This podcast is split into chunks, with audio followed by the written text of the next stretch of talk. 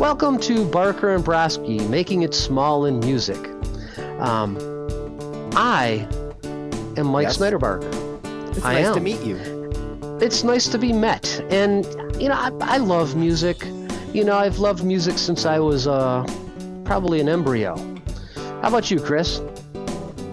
Well, I don't know if I could go back to the embryonic stage, possibly fetus, but not embryo. I go. Ah, you know, well, I is, was that that you know I got to use that class in developmental biology. But uh, yeah, I am I am your co-host of Making It Small in Music, and I'm feeling particularly small today. So I believe that I am I am definitely up for it, and musical. I am small and musical, so all I- I am good to go. And we'd like to introduce our special guest. Um, another person that's in the community of the small music world, Phil Mack. Hi, Phil. Hey, how you doing, Mike? All right, how does it feel being small with us? Um, you know what? Uh, I'm I'm okay with the small reference. I'm probably microscopic, but um, size-wise, weight-wise, I I know I am not small. So, uh, thanks for Ah, having me. you- Hey, Chris. You're welcome. You know, I um, I could afford to be a little bit physically smaller as well. Yeah, I'm working on it. Yeah, that's what middle-aged man said on SNL. Hey, Yeah. are you Working looking on at it. my gut?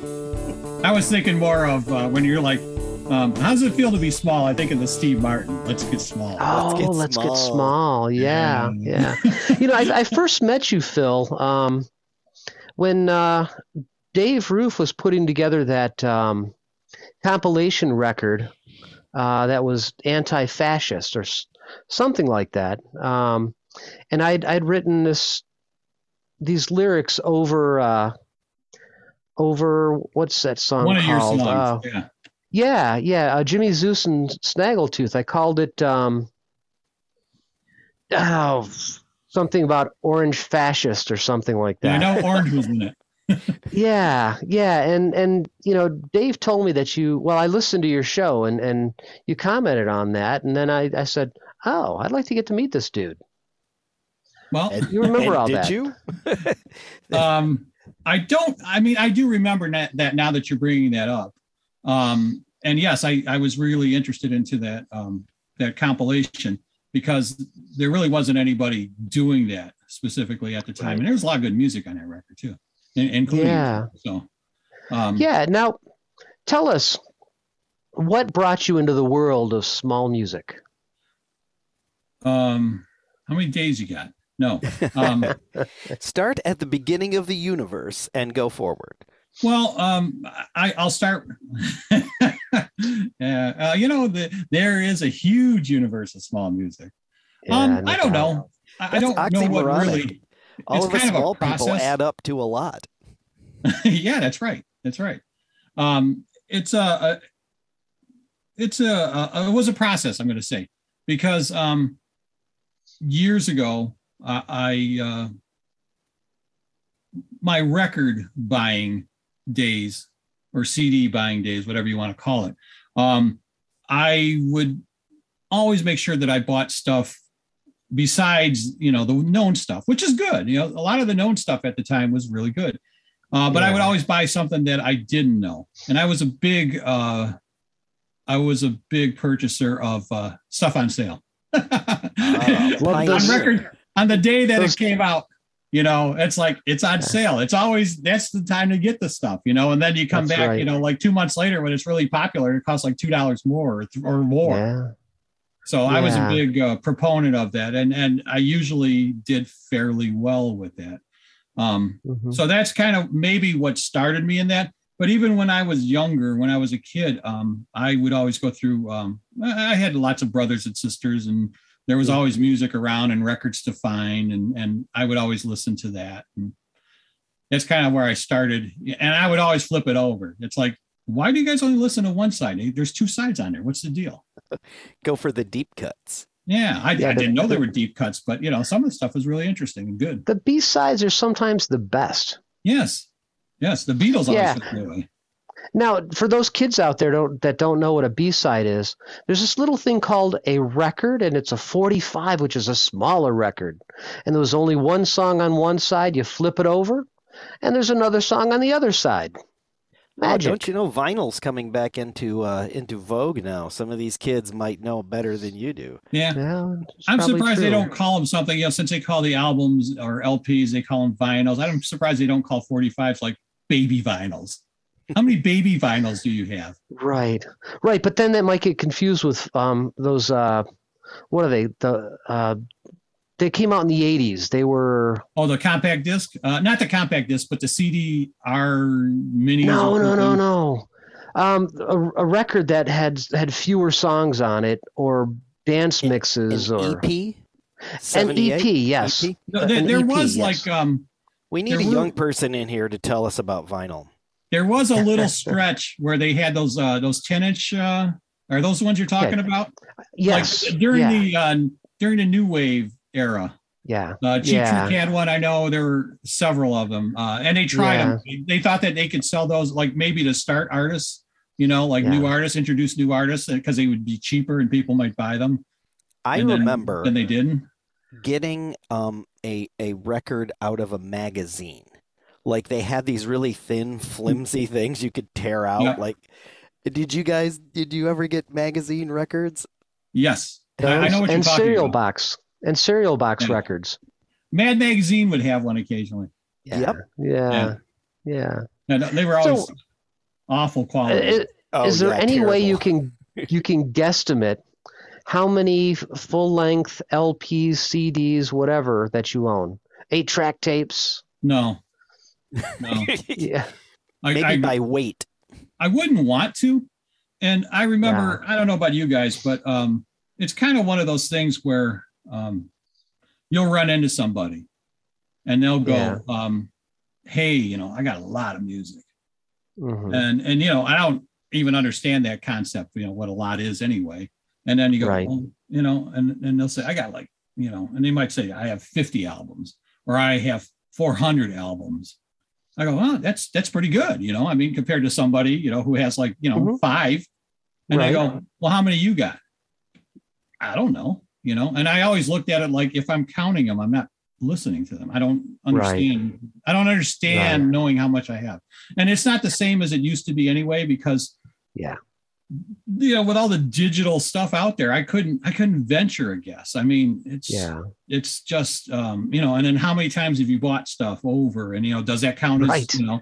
I mean, how many Right. times how many times have you bought Beatles stuff? You know, I mean, I got three, Right. four, or five copies over the years, and then you Mhm. get rid of them, and then you get something else, and then you know, there's different formats, and so now I don't even right. I don't know.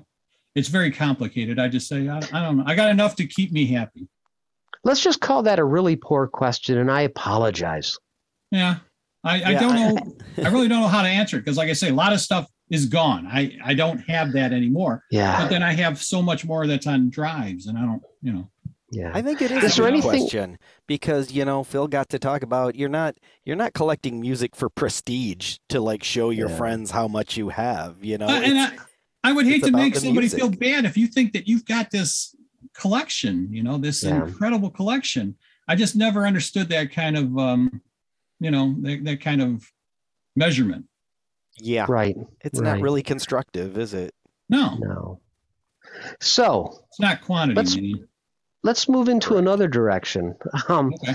so, did you start disc jockeying before you started playing drums, or did the drums come first? Um, and I can answer that uh, a few different ways. No, uh, no, I, I would say drums came first, and I'm only saying that because when I was a kid, I, I you know I took drum lessons and stuff.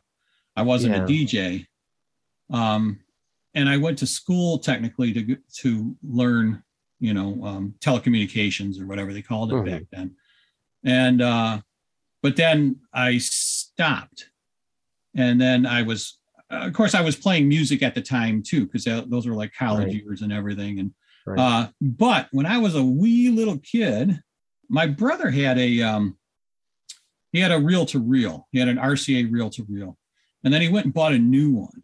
And he knew that I was like I knew I knew his wiring and everything. Man, he had a whole bunch of stuff around the house, and uh, and I was I knew it all, you know, just from watching him what he had and how Yeah. he used it.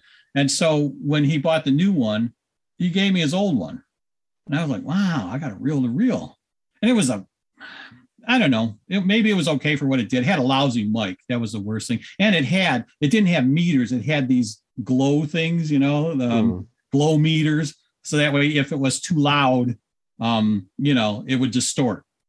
So you Mm. couldn't really, you couldn't get a good gauge. You had to really know the the equipment if you're going to record anything like that. And this is where I'm getting into where I could like talk about this junk forever. Um, and and you know, I'm not sure how exciting this is, but anyway, Oh, what I'm would it. do is I always liked the the lists, the um, um, uh, record lists for every station. You know, I would always get my hands on those if I can. And then when I had enough money to buy some of the records, well, you know, I'd mark them off on them. I I I was allowed to. Um, I don't know if I asked permission or anything, but in my uh, room, I would tape them on the um, sliding closet doors, up on the uh, ceiling, on the stairway heading up. You know, wherever when I needed more space, I would just add another. You know. Um, area. And um, so what I would do with the tape recorder, this is all coming back. Okay. So with the tape recorder and the um, uh, drums, I would um, record and I would make my own lists, my own, I had my own radio station in my mind and in my house that I would have my own uh, countdown set list. You know, I'd have my top 30. Now they weren't always the stuff that was on the radio because I didn't own them, you know, but I would have stuff around the house that I would make my own list and I would uh, record it and play drums. I would play it and record myself playing drums. So I was I was living the top 30, whatever it was. And then there, there was a new list every week. And what I would do is I would take whatever was number one. If that was number one for like four weeks or something, well, I'd make sure I had a good song that was going to be number one, so it would mimic or mirror the the uh, actual list. Mm. and then so so i kind of did a little djing back then even though that's not what it was but it still was. So they were But of they of were they were still Phil's faves. oh man it was great. And there was a lot of unknown stuff you know? There was i remember there was a single by and i don't even know if this is on youtube because it was only on one side. It was by the eggheads which was a, um, a Hmm. beatle-ish group. Sounded great. And uh, things like that. Stuff like uh, my drum teacher put out a single and i had that. Yeah, it's whatever you know? It was whatever i could get a hold of that um, that would end up on that list. So so i've always been kind of doing that. So that it kind Yeah. of comes around to your question on that. So you know playing the drums then uh then there was a long gap in between. I don't know if you want to ask another question here but um Oh, I do, um, but I hadn't thought of it. Um, I'll think of a question here in a moment. I, I loved that story, and I was really intrigued. I I did wonder how old you were though when you were when you made your first top thirty list. Uh, I typed it on a typewriter. Okay, so I don't know how I old I was those. exactly. I don't know, maybe 12, maybe 10, Okay. 11. I don't know, something like that. That's I can close see enough. that. That is a great Yeah. story. It's like the genesis of your show today. You know, and you it really developing is. You it. know, I haven't really deviated much from what I used to do. As, Well, I as guess silly Yeah. as you don't play drums to it. no, but, but that would be so cool. That would be very cool. yeah. yeah. So, um, you actually are on a recording. Um, recently, you did a recording at Rooftop. Yes. Maybe you can tell us about that. Sure. Um, that would be like a real dream come true. Um, you know, I, I can't seem to say anything short-winded. So, um, the way that kind of came about was, um, uh, I'll start it. I guess where maybe where I should. Um, there's somebody named of Joe Peters. Okay, and there is a music weekend, a summer weekend that um and i'm going to drop some names and maybe you guys know maybe you don't know. Uh mj bishop uh, was somebody i think who puts it together. She was originally from sault ste. Marie or st ignace or something. St ignace i think she was from st ignace. She's now in nashville.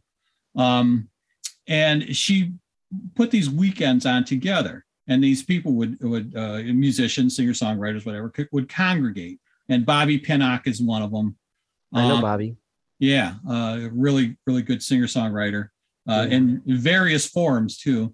Um, Mhm. And like I say, Joe Peters uh, was somebody that he had a friend. Uh, that was his friend, and we had that in common. Well, Mike Stevens, who's a singer songwriter, uh, do you know Mike Stevens? I, I believe so. He moved out of town. He did a lot of work with Bobby. Yeah. Yes, he moved to Colorado. He he passed Yeah. away, but they had recorded some music, and I think uh, some of the music that they had recorded, they were raising funds to try to help Mike because he was Right. sick. Right. And um, so I was playing songs from that album. Uh, actually, one of them was on the uh, compilation, um, the rooftop recording compilation that you referenced with your song yeah. and uh, and I really liked it. And it was by Bobby, and uh, and it was written by Mike Stevens. And so I that one was like a, a, a big hit on my faves list. And Mhm. so uh, Joe Peters was hearing me do these shows, you know, like when I would play it. And so I got invited to go out to this uh, this little camp thing, and it's like it's somewhere around Coldwater or something. I don't remember exactly where, but it's somewhere out that way. It's on a lake, and, and they've been doing it for a number of years, I guess. And I didn't do it the first year, but they asked me the next year, and I thought, well, you know, I mean, uh, there was more connections. Uh, Mike Stevens, you know, we became friends and we communicated, and Mike was he had a real sharp sense of humor, and he was funny Yep. that way. And then you know, Yeah. like I got to know Bobby a little more, and Bobby was saying like, um, "Hey, um, you, you ought to come out to this thing, you know, and and you can you know hang out and meet everybody else, and that would be you know like it'll be fun." So I um kind of thought about it, and then when the day came, it was you know nice weather, and I got off of work, and I said, "Well, you know what, I'm I'm going to drive out there," and I and I did, and I uh, met Joe Peters, really nice guy. Uh, he's got about you know a dozen, maybe 15 albums out there, uh, which you're going to be catching up to pretty soon. um, I think you're Well, right. yeah, yeah, you're you're keeping your uh, you're keeping your stick in the uh, in in the mix. Um, Yeah. How many But, do you um, have so- so, far, Mike? With with ours, we're we'll have our Um, third. You know, hopefully this year soon, and then There's, well, there are seven. There are six on this wall and one on that wall. If you don't count the stuff that you and I did um, back in the '90s, yeah, we won't count that. we won't count But you those. could. Yeah, There, there Yeah, were well, and- definitely we did like three albums. three of them. Yeah, total. crazy. But uh, but so six um, between uh, the Snyder Barker project, um, Barker and Brosky, and one Sunday Morning Light record. Okay, and I might be. I'm probably not giving him enough. He's probably got about 15 right now. Mm.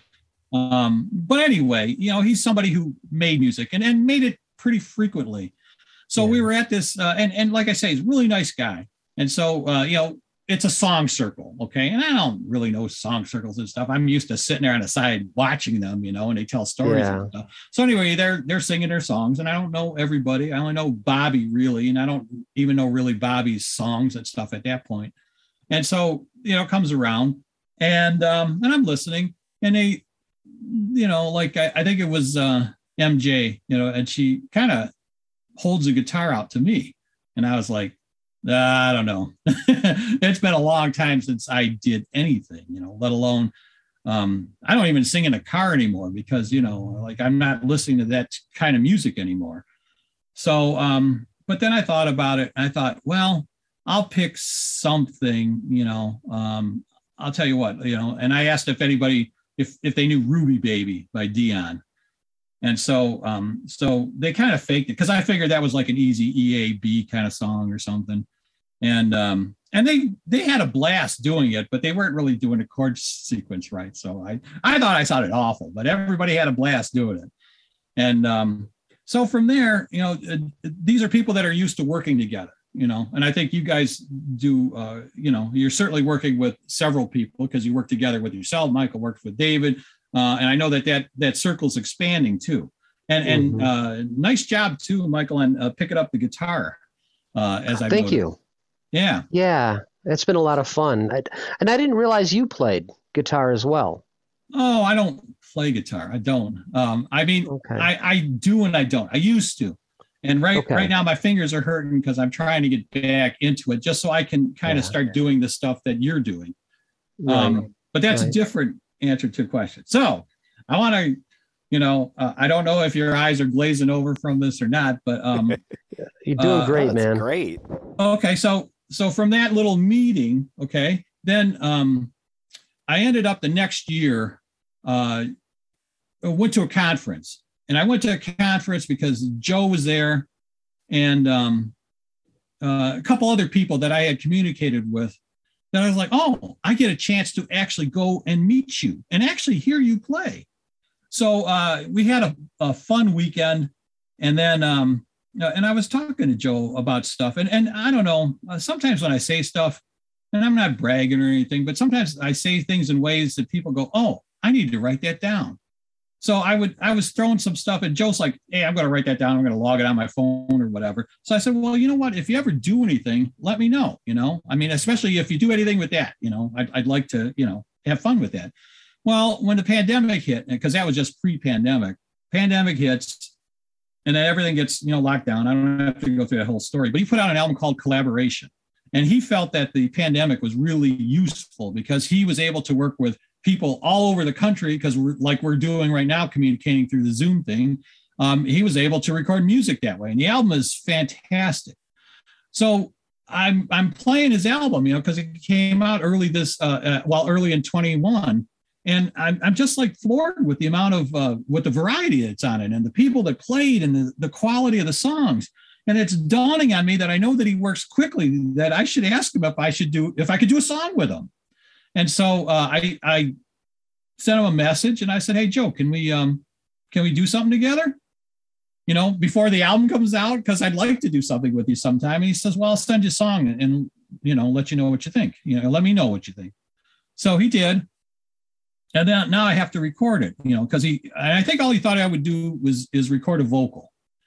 Uh, like he sends me a demo of how he sang it, and then uh, the idea was that I would go and um, record it, record a vocal, and then uh, send it back to him. So I contacted um, Dave, you know, because it's uh, ironically over the years, uh, rooftop recording and and Dave's music. I mean, I have um, there's a connection somehow and I've always liked that connection. Um, and I liked his stuff before I even knew he was doing it. Uh, Yeah. There was plenty of stuff, you know, that he that he was putting out, and and, and I didn't realize it until he says, "Well, you got like six of my songs on your list," and I was like, "What?" And he goes, "Yeah, this is mine. That's mine." I was like, "Oh, wow, that's really cool." So, um, so I contacted him, and uh, we were trying to work a date in, but you know that was still kind of pandemic-y type time. And then he was also getting busy because he was past that time where he couldn't be busy, you know, or or was trying to make sure that everything was so proper, you know, and um, you know, sanitary and everything, whatever was going on. So, um, and then I think he actually, I don't know, I can't speak for Dave, but I think he kind of forgot about it too. Because I think uh, like coming out of left field where it's like, what, you want to record something? So um, I, I had to poke him a, a couple of times and to try to fit it to a schedule. And I told him, you know, I was like, well, you know, um, whenever you can make it happen, that's fine. So it kind of sat around for a couple months. But what I was doing was I was trying to sing, you know, because I hadn't sung in so long. So I was walking around and every day I would sing this song, you know. Um, and then I started thinking about uh, like, well, you know, I might never get a chance to play drums again. How, you know, like this might be my one and only opportunity. How about if I play some drums? And so I started thinking about that. And then I had an idea in my head what I wanted to do. And and um, outside of all the new music that I listened to and stuff, I kind of committed back to listening to some of the things that um, like I want to hear something classic. Okay. And I mean classic could be anything. It could be uh, so so those days I would be listening to Joe's song and singing with it, but I was also listening to a lot of uh, Beatles and uh, and uh, ACDC. So uh, early ACDC, you know, the real, you know, because I had bluesy never really stuff. listened to that before, and I thought, Yeah, wow, it's a good combination. yeah. And so, and then the type of song is called selfie, but it's a, um, and it's not just a, a, goofy thing about people taking pictures. Uh, the lyrics are about um, situations where uh, you're taking pictures at the prom, and uh, hey, all the cool kids are going to like this. And then the next one is like, oh, now we're on the uh, internet, and I can make money without getting out of bed. And then we're going to the insurrection that happened last year, and there's a, there's a thread that runs through that. And then it's like, well, uh, and and it's it's It wasn't angry enough, which is the other reason why I want to have drums and guitars and whatever. And I was, uh, I didn't tell Joe this stuff because I thought, well, if he didn't like it, he could just take it off, you know, not a big deal. So uh, when I got with Dave, I, I kind of told him what I wanted to do. And I said, here, we're going to have this.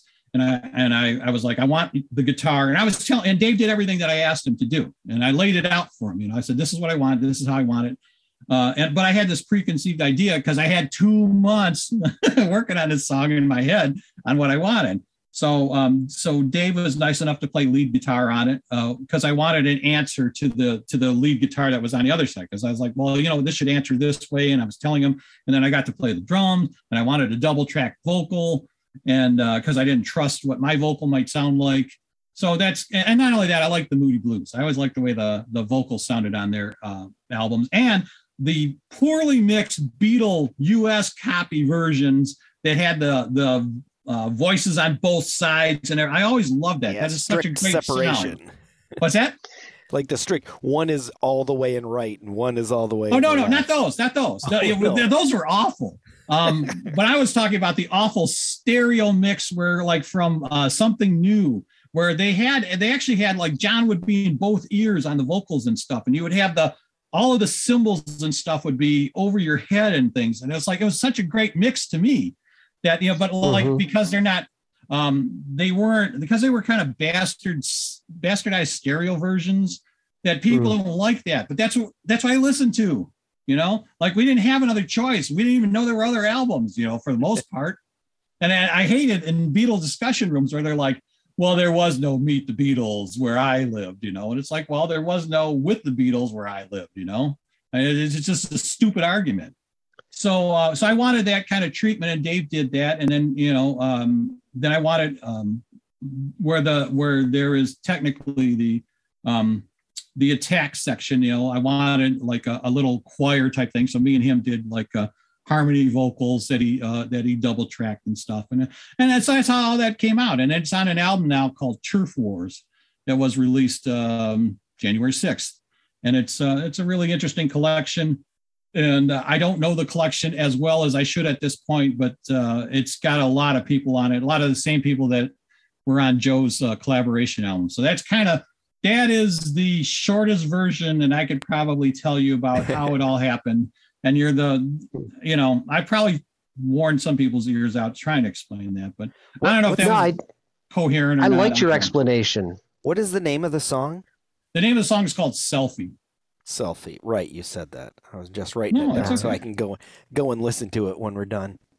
Um, Yeah, and it's uh, Joe Peters is the uh, the actual artist that is listed under. The Jodai Warriors, J O E A I Warriors, and that's him and his wife. His wife's name is Dai, so it's the Ah, Jodai okay. Warriors. And like I say, he's been That's putting albums out since the mid '90s or whatever. Um, Yeah. I want to at this point because I don't know that I have officially told this to you, but I I want to say that you are an inspiration to me. Not you, Chris. You Here we have to translate. I, I was joking, Chris.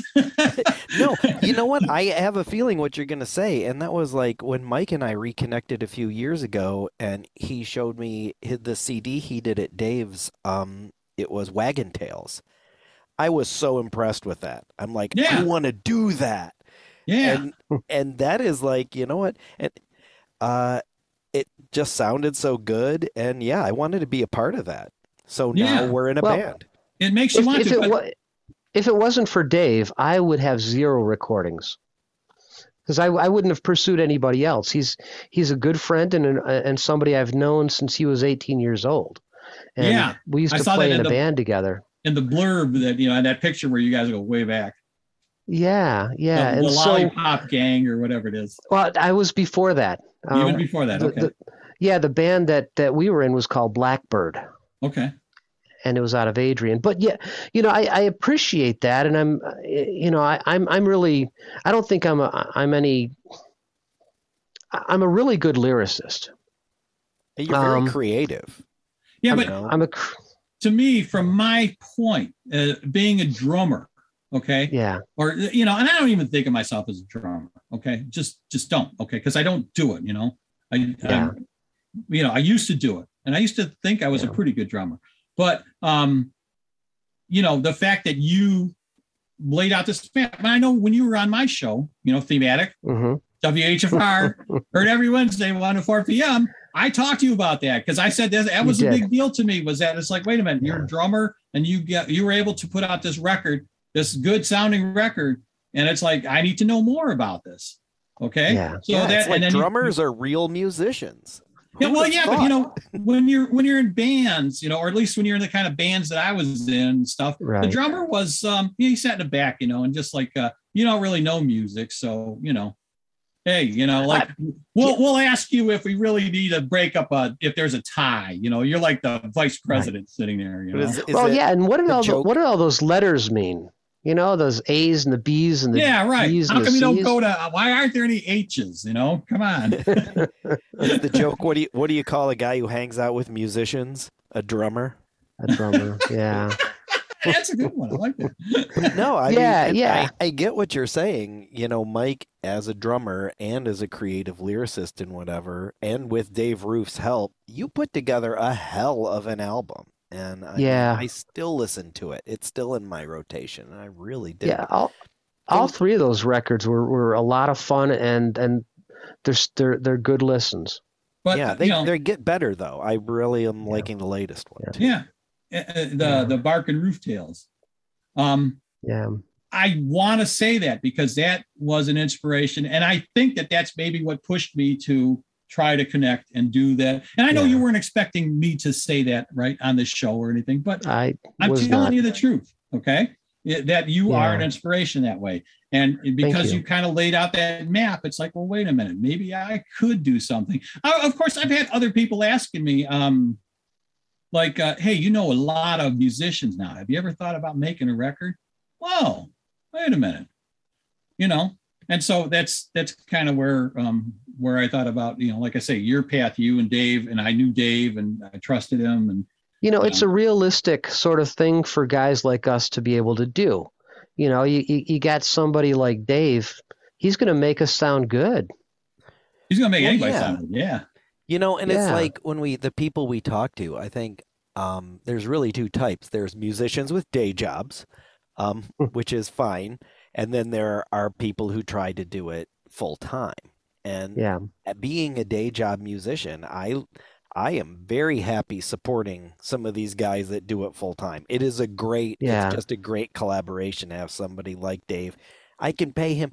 I, it's criminal how little he charges. In fact, I was in, uh, we were, I was doing a mixing session on Sunday, and I was trying to book my next one. He's like, "Oh man, I am booked out for so long." I'm like, "Well, you need to charge more then." He's like, "Nah." Rooftop And- recording. I know it, it and and and it is it is great because yeah, we can I can uh, take some of my paycheck and send it by some of these worthy musicians, and then I get great music out of it, and it's it's a Yeah. it's just a wonderful community. So let me know when you're going to put this record together. I, I'm looking forward to it. I, you know, it's it's in my mind. There's probably like about five records. Well, I get it. Yeah, yeah. I get So you know, but whether anything will ever happen, I'm sure that something will happen because I know I'm working with somebody that I'm pretty sure we're going to go and, and do something. Do something. I don't know what that's going to be. It'll probably be cover songs, but yeah, yeah, I, I wanted to go beyond that. I, I wanted to. I did. I used to write stuff years ago when I Mhm. when I really thought I could do music. You know, I want to do music. yeah, And then you know, then other stuff gets in the way, and and you know, and not only that, there's not the support like there used to be. You know, like there is now. Okay, I mean, you, there's several Mhm. groups that you could belong to, and then you encourage each other, and you know, I Yep. mean, and and that wasn't. I didn't. If there was, I didn't know about it. Okay, and so like when I would write a song or something, or I thought I had a song, and I would um, take it to um, you know to the guys in the band, and they would um, you know one of them had a degree in music, and so I would have this idea how I wanted the song, you know, and, and this would be the ending, and he would say, "No, you can't use that kind of chord on the song because it doesn't resolve." It's like I don't even know what he's talking about, but he was like being very theory on me. And I'm like, I, so it's no good then, huh? You know, No, Yeah. that's terrible. I, I, I mean, I'm a theory kind of nerd. he was a and teacher too, which is Mhm. you know even The- more hurtful. the problem with theory is that I think it's great. It's a great way to communicate and to think about songs and to analyze songs. But I think too many musicians think of it as like Mad Libs for songs. You know, it's it's too formulaic. Mhm. And um, music is whatever sounds good to you. yeah, and- that- that and should I be the get- bottom line. Yeah, and- and as a beginner, that's not always helpful though, because you're like, well, I don't even know where to start. And I think music theory is a great place to at least be able to get. You could start writing chords and and melodies really fast using some simple rules, but then you got to leave those behind.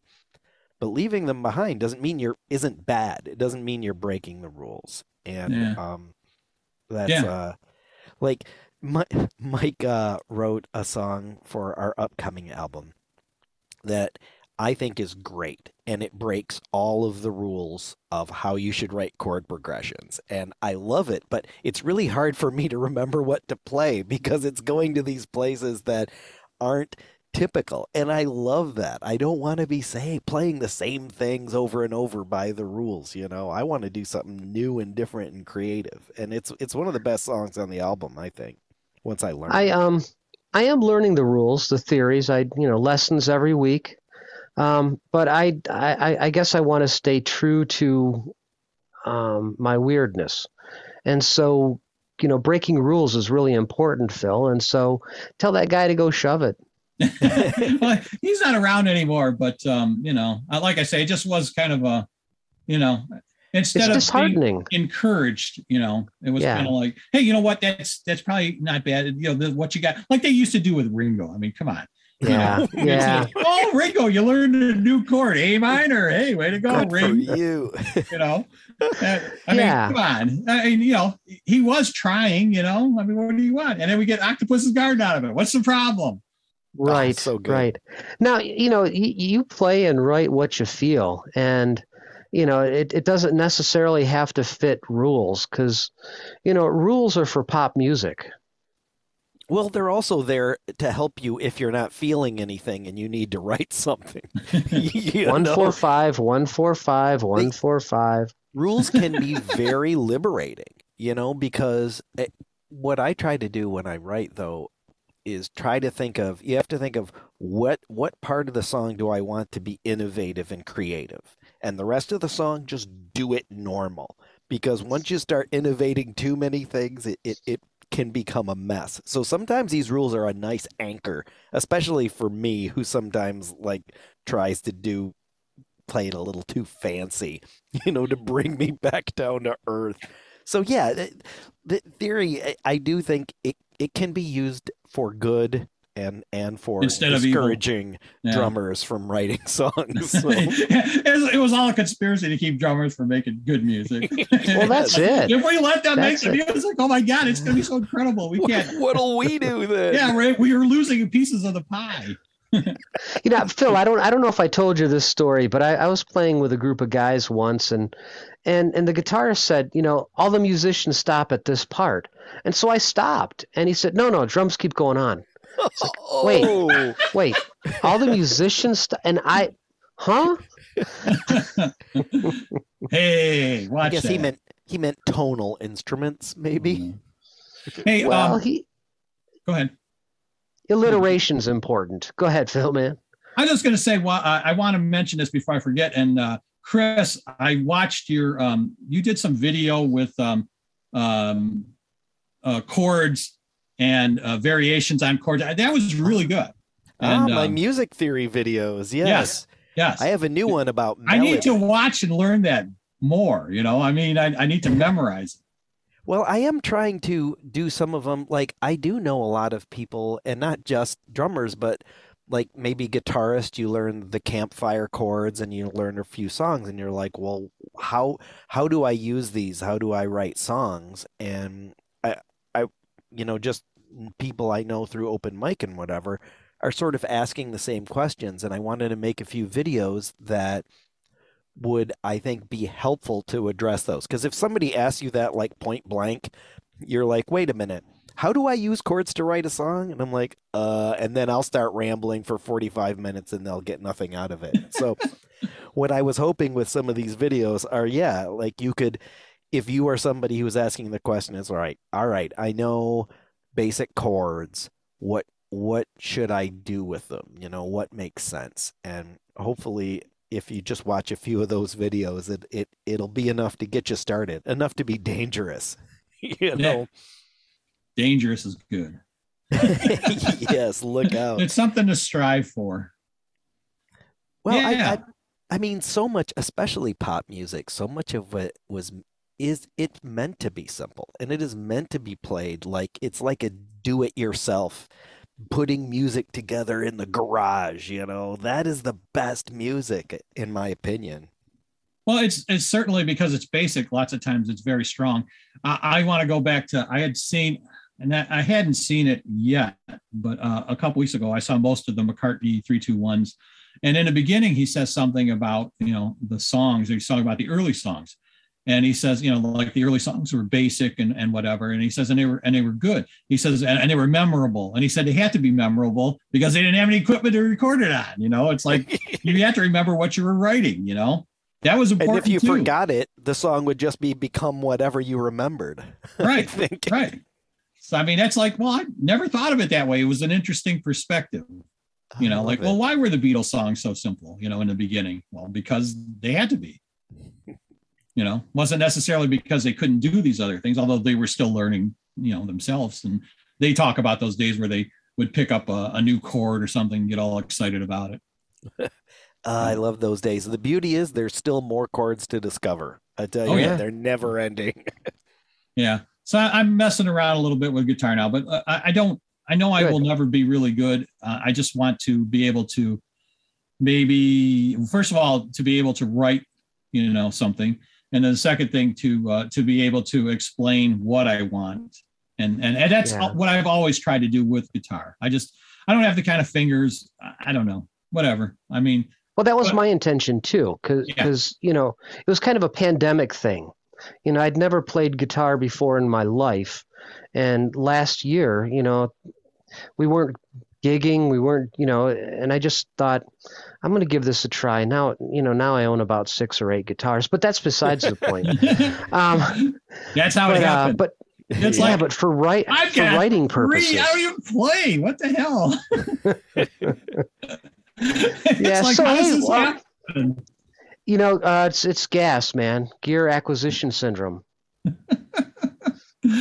Um, yeah, I, that, and I didn't even think about that recently. It's like, well, wait a minute, I got an electric guitar. Oh yeah, yeah, that's right. I got. Wait a minute, I got a 12 string. Wait a minute, wait. I forget about it.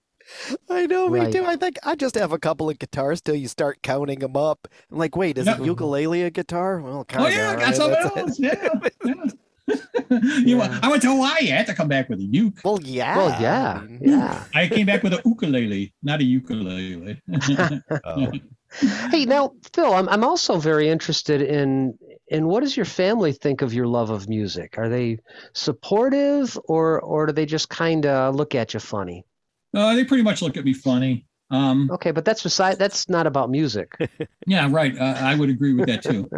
um, mm, those are tough questions um, because it's not because I'm um, I don't do things in a small way. Um, I I am uh, crazy into uh, that stuff, um, and I mean I've been that way. Like whenever, whenever I whenever we started having kids, you know, it's like well, you know, I used to play the music over the stereo. I, I would have headphones. I've had headphones since I was a teenager, and uh, and I have always used them. But once we had kids, well, I couldn't play it over the speakers anymore. So I went heavily into the headphones. And I mean, I bought like, you know, um, 50, 50 foot cords, 100 foot cords. I would do everything with the headphones on. I would wash the dishes. I would, you know, whatever it was, I, I would cook with the headphones on because that's I hear you. where I'm at, you know.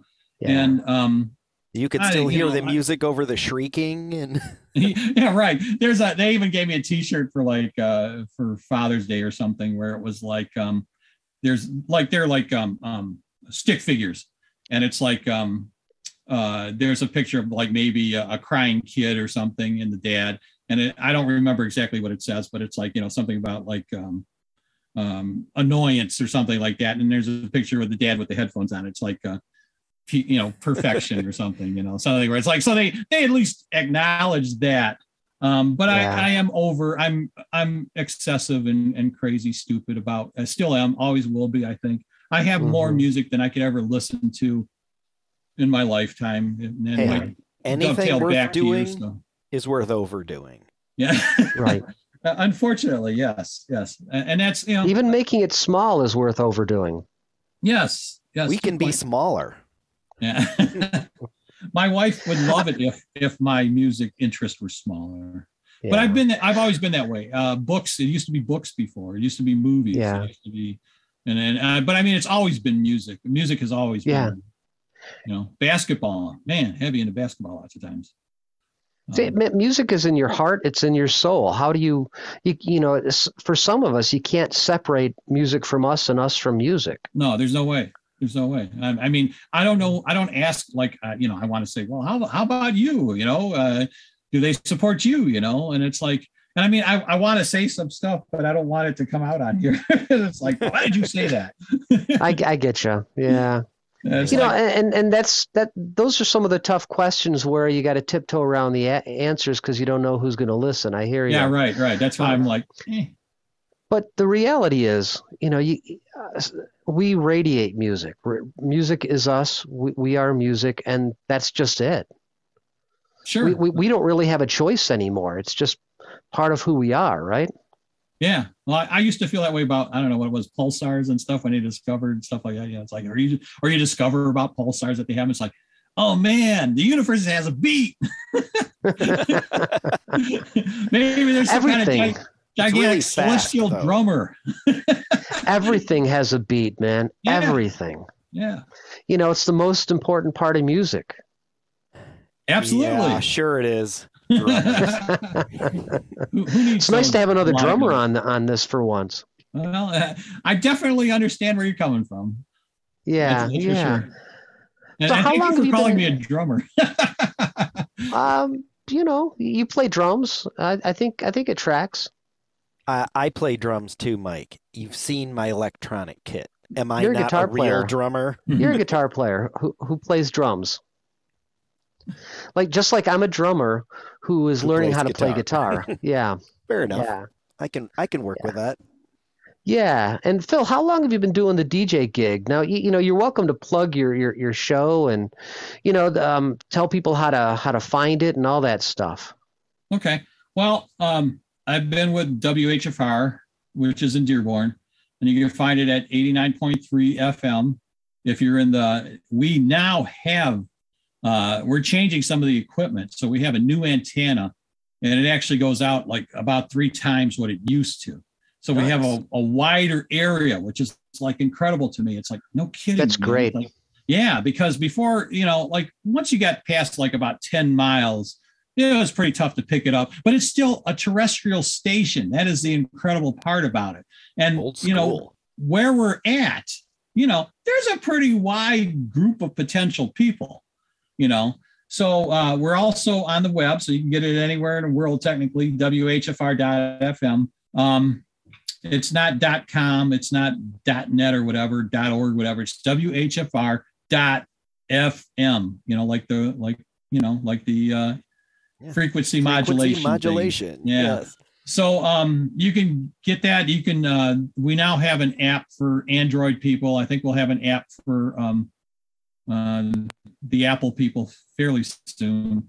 But you know, you Great. can download that. I think we're on iTunes. We're uh, we're on. Um, you could ask Alexa. I mean, I try to pay attention to what people tell me. Like, no, I just ask Alexa to, to get it for me. Oh, cool. Well, when I do a description for this podcast, I'll put links in it. okay, people cool. Yeah. right So it, it.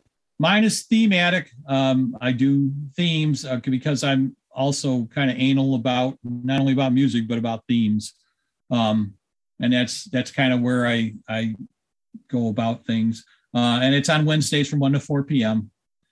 And um, I try to take the the listeners on a journey that I have selected for them, and uh, and then we see what happens. it's usually a really fantastic journey Thank you. Thank you. You know, except that I- one I time. enjoy the journey. Except that one time. It was a, it was a bad trip, man. well, what Yeah, was the one time? Oh, are you? I'm not sure I- what you're referring was- to. I don't want to. I was kidding. I was no. kidding. Yeah, um, I, you know, I could joke around and say, "Well, that one time you played my songs," but uh, but no, you you know, one thing I, I really love about what you do is is you highlight a lot of local folk. and you know, I, I'm real glad about that, and and I'm really happy because the local music that I play is really good. I mean, It it's- is, yeah. I, I really, Surprisingly. yeah, yeah. You know, like I Mike mean- and I, we just got on this Facebook group of, of a bunch of local people who are trying to get more listens on Spotify. So um, the guy who was putting it together, I don't remember. Um, there's a couple of them. Uh, you know, they One's Rod together, Johnson. Yeah. oh, they okay. Put, they put together this playlist, and I go to listen to the list, and I'm like, this is fantastic. This is just as good as listening to the stuff the radio would have. Sure. You Yeah. know? Um, the variety is really incredible. Um, Mhm. and people are the nice thing about it too is that if you learn about somebody they're evolving just like you're evolving you know like you're you're you're going on your own journey okay Yeah, and the journey is interesting because you know more about what you're doing and then you know then you're not so hung up on on the making of it you know you're you're more interested in the creating of it. And i, I think that's a big deal. Um so i don't you know I, i'm glad i'm glad people uh people like the uh, local stuff. And that, that's really good too because i it's it's um you know i i don't I, there's there's some cliches that I want to say that are my own cliches, but um, you know, it's it's just um, I, I had a good response last week. I played somebody, and I don't know if I want to mention names or not, but um, I played a song last week, and uh, I hear occasionally I'll hear something that'll say whatever, whatever, you know, and and there's things that are that are that are said, but I don't hear it very often. You know, I've heard from people like, no, you know, we get calls from like Dearborn Music that you know they were hunting down something that you played on your show. Oh wow, cool, yeah, I like that. You know, so yeah, and and then they're real happy with you know the fact that I played them. And um, this person said that they got plenty more action on Spotify and Hmm. whatever areas that they're on, and and some people bought their catalog and things like Mhm. that. I was like, uh, like not just one, but a couple, and it's like, wow, you know, like you know, like they got a they got a kick up from it, and that that's Yeah. amazing to me. But that also means that you know that people were listening to my stuff, you know, to what I was Right. playing, and it always sounds better on the radio. I don't care. It does. It's so cool to It be does. on the radio.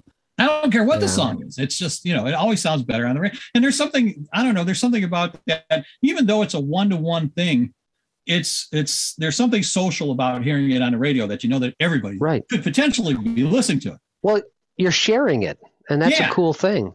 Yeah. Yeah. Yeah. And So- you know, I, I like it when you say, you know, loyal listener this person and loyal listener that person. That's always kind of uh, kind of fun. And you know, there was a one time where um, I was listening, but you know, I, I hadn't let you know. But then you, you you had gotten something wrong, and I just I I, I gave you the right answer. Well, um, Yeah. what was that? Uh, Billy Mumy, Mumy Yeah. was the uh, Lost in space or something. Yeah. And I, I thought, yeah yeah that was fun. Yeah, it was. It was. And I mean, I, I like that kind of stuff. I like that people are, I'm amazed sometimes that people quote me like later, like a week or two later, and they'll quote something I said on the show. And it's like, wow, yeah, cool. You really were listening. Because yes, I did say that. Um, Yeah. So, you know, there is something about radio, and and like you know, here we are doing a podcast, which is sort of like radio, but not quite. And and I think it is something about when you radio, it's the timeliness. Like when you're listening, it is happening right then. mhm. and and there is Yeah. like a community feeling of like everybody who's listening and the DJ and everyone is part of an event. That you don't Yeah. get that with podcasts. You get Oh, I- convenience for the know? Philby shows, I love that, man. It's like I know people are listening and they're they're commenting and they're sending me stuff, you Mhm. know, and it's like, yeah, that's it, In it's real really time. fun. Yeah, and we're and we're all experiencing this stuff together. And you know, if, Yeah. if you don't like something, you can tell me that too. You know, it's like that's fine. When Chris and I worked at Adrian College for WVAC, 10 watts of pure power in mono. You know, they, they had some canned stuff, you know, on, on a reel to reel that when there, when there was nobody, you know, sitting behind the DJ in the DJ booth, you ran these reel to reels, and that was, Well, we eh, had some automated stuff. yeah, Well, I it was Yeah. good because then you know if you run if if it was dead air, people you, and you Yeah. go in to do your show, there might not be anybody listening. But at least you know you keep a little something going through, and then you pop on and you do your show, and that's a, I mean that that is something we all have in common in, is radio because I Yeah. met Mike at the radio station. You know, Yeah. I was I was a freshman, and I'm like, they got I'm this wide-eyed 18 year old off to college and it's like oh they have a radio station and i can be on it sign me up you know Yeah. i i want the full experience and um and i loved it yeah, i did it for Yeah. like the first three years and the fourth year i had senioritis really bad and i did not do it as much as I. I did it all four years, all four years. You know, and and I, like you, Phil, I, I have an eclectic taste. I you know, I'd one song I'd play like uh, Stevie Ray Vaughan. The next song would be Captain Beefheart, and you know, then the next song might be Captain and Tennille. You know, it was a lot of fun. Yeah, now we're talking. Now you're getting thematic. That's right. That's right. I, you know, I sometimes feel bad for people that only like this slice of music. I don't understand. Yeah. You know, Yeah. like I only like, oh, you know, like really, I only like stuff from the '60s and the '70s. You know, like Right. forget the '50s. And uh, sometimes I'll tolerate some 80s, you know, but I mean, it's like seriously, man, you you divide up what you listen to like that. I don't understand that. Right. Well, you know, I, I guess I understand some of it because there's so much music. I mean, you know, there must be millions of songs out there. How do you pick? How do you find the ones you want to listen to? And I think that's where genre starts coming into it, whether it's film or or book or or music. You're like, well, all right, I got a massive amount of stuff. And you were talking earlier about uh, just buying albums on sale, and I was wondering, do you just go by the cover or how cheap they are? Did you get? I mean, I know some of the older record shops you would actually get to listen to them and whatever. So how how do you choose? There's so Well- much music out there. some of that is true. Um, certainly, like um, I don't know, Bop Records or something, where you would see the album cover or something. You know, you could tell lots of times by the cover what kind of um, what kind of music it was. You know, Right. like um, uh, the labels and stuff. You know, I mean, Right. you were taking an educated guess most of the time. And boy, I'll tell you Right. what, man, there's some that, you know, I remember buying uh uh things that were like, wow, I sure like it sounded good in the record store. Right. Right. and then you you take it home and you're like, wow, that is like really bad. And um I want to say Always a um, gamble. yeah, you know, but a lot of stuff that I took a chance on usually came out pretty good. And I mean, I feel like, I don't know, uh, I feel like I could find something good on almost everything, you know, on Right. anything. That's so true. Um, a- and that's Yeah. that's my like, you know, like each album should have at least one song that's Mhm. that's good, okay, uh, or somewhat good. the odds um, are. Yeah, the odds are that you should have at least one. Now, that to me, if you ran across a song that was like, man, that that's a good song, I would be Mhm. happy with that. If um, uh, other people are like, man, I paid for this record, I only got one good song out of it. Why? Why did I spend money? Why did I waste my money? And I'm thinking like, well, you Come on. went, you know, like that Glass half full, man. Yeah, I don't, I don't. Sometimes, though, man, I remember buying one record, and I'm not going to mention the band's name, but they had one hit, and everything else was just terrible. It was not the same style, it was not the same feel. It's like they brought a whole different crew of musicians in to create this one song, and then the rest was a whole different band. That Like, was guys, weird. We got to pad out the album. Try to throw some trash on it. And yes, you do run into that. Um, Yeah. But for the most part, you know, uh, especially if it was done by a label, they try to have some consistency. Yeah. Um, you know, because otherwise they, they couldn't, you know, sell it or push it or whatever. Right, right. But um, no, I feel. Uh, but when I do my own listening, when I put a CD in or, or you know, click a digital file, I expect my expectation is that every song is going to be great, Hmm. just Mhm. in general. I, I want every song. To, wouldn't you want every song that you ever heard to be great? Wouldn't it be Yes. like, Absolutely. Yeah. And I'm surprised Yeah. how many of them are. yeah, Though I admit I heard a horrible song about a month ago. It was Hmm. I was in a drugstore and and they were playing like Christmas music and it was this pop song. It was this pop Christmas song and literally I was listening to it I was wondering if I could write a worse song than it and I don't think I could. It was I, just I'll try. I mean, and Christmas songs are basically selling out. That's why I like Yeah. I like writing them. You know, um, but this was just like wow. I it was nothing but cliches. Like you could predict everything they were gonna say, and then it got weird. And then it was like got, got really weird. sexual. I'm like, what? Why?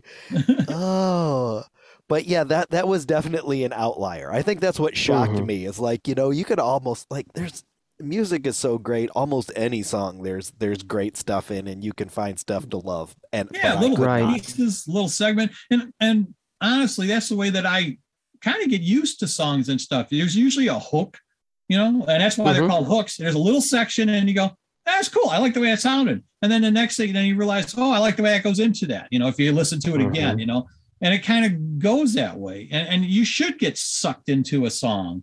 Um, Right. You know, a song should be like, you know, like going for a ride. Every song should be like going for a ride Mhm. you know Yeah. like you and this is the scenery and it's that's the melody and there's the middle eight or whatever you want to call it Transporting you to another place. Although sometimes I write, write songs that don't transport you anywhere. It's just they're just weird, too weird.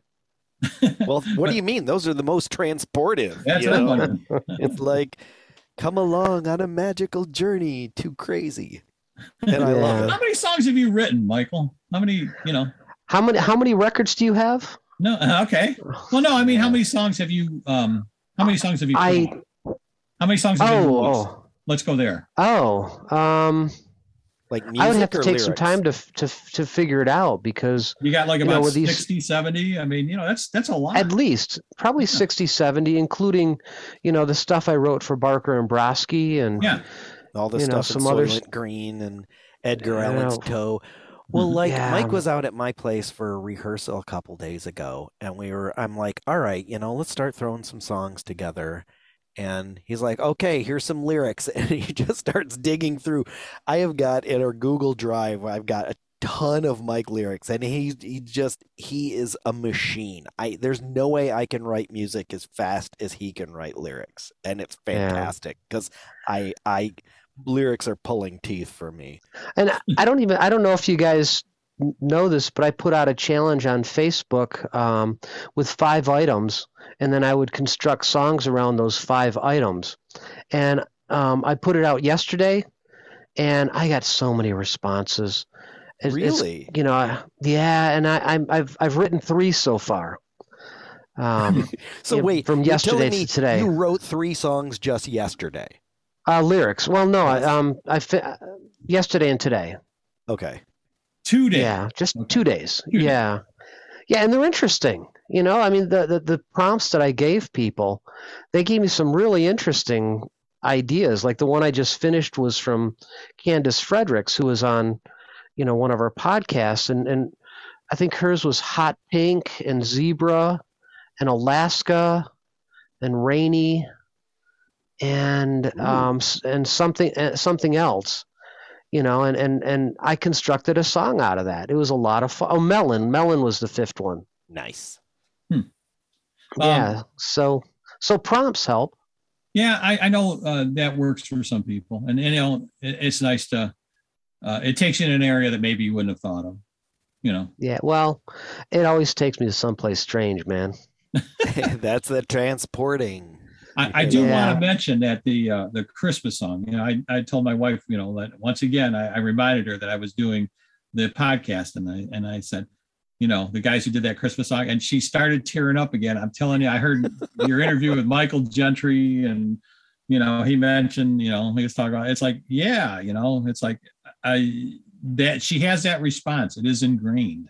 It's the dollar store Yeah. Christmas. Dollar store You know, Christmas. And I remember when you told me that, and it would it Yeah. is still something I think about. You know, when you write a song and it gives somebody an emotional response, it it you you can't you know that's what it's about. You can't have better Yeah, validation than that. Especially our songs where usually the responses are more humorous, um, less Mhm. less less of the deep emotions. Yeah, and and Phil, I, I imagine if you put put pen to paper, you would come up with some really interesting things. Yeah, I'm. I'm. I have no doubt about that. Um, Yeah, uh, uh, you know whether whether they pan out or not, who knows? But that's part of the journey too. yeah, and it's all about letting your inner freak come out. yeah, well, some of us don't have to try that hard. Um, uh, Some of- I have some my of us inner have outer normal freak, huh? Person. What'd you say, Phil? I said some of us have outer freak, huh? yes. Well, okay, uh, my Below my outer my, freak. that's right, that's Um, right, and so I have a question. Uh, so we were talking about how you know Mike and I we we did some radio back in college, but we haven't really done it since. Have you been on the radio since college, Mike? uh, only on Phil's show. Right. And I was wondering, you uh, Phil said you said that uh, you studied telecom. Um, so I'm assuming this is have have you been had radio shows most of your life, or is this just something you've been doing recently, or do you have any other radio? I guess what I'm digging at is if I wanted to get a radio show, what what would I do? And do you have any recommendations? I'm, I'm not sure at what level you're referring to, but what I do, um, the only radio I've ever done is the past 11 years. Um, and yes, I guess it is 11 years now. Yeah. Um, over at HFR. Um, but I had the, the one year off technically. It was almost, it was almost a full year. So, Right. um, that was kind of weird. But no, I did not do any commercial. I, I took the I took classes. I went to Michigan State. Um, after a couple of years and having listened to uh, lecturers, uh, first of all, there's the really dry stuff, which is all the uh, satellite communication regulations, the FCC stuff. I mean, there's some really dry stuff when you're when you're trying to get a degree in that area. And then we would have like salesmen come in and talk about selling time and stuff and um, things like that, where it's like I'm listening to these guys and uh, I'm thinking like uh, they're kind of like uh, Herb Tarlek on uh, WKRP or something, you know. Oh And- yeah, And I plaid. yeah, yeah. I mean, it's like I could not imagine myself doing that. Um, so I kind of kind of bowed out. As a matter of fact, we had a guy that came in to do a lecture. Uh, you know, just you know, one of those like real life people in radio. And um, he came in and he uh, I think he was from WVIC. I don't know if they still have it over in Lansing. And he came in and, and he talked and uh, i don't know he didn't seem really excited or anything you know but he talked to, he answered the questions and stuff.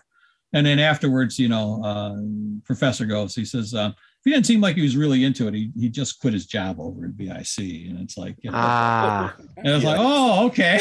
He's like he didn't hard to be that until- enthusiastic. yeah until after he you know did the did the meet and greet or whatever Yeah. so it's like, man, you know, I, I just and and then you know when you were in radio and stuff, when you started, um, you know, you don't start, you know, at a major market or even a you know a middle market or something. Right. You start at you know, I don't know. Middle I figured, yeah, I figured I'd be in the middle of nowhere, you know, Yep. doing farm reports and whatever. Because that's you know, not only that, but you know, they also said like.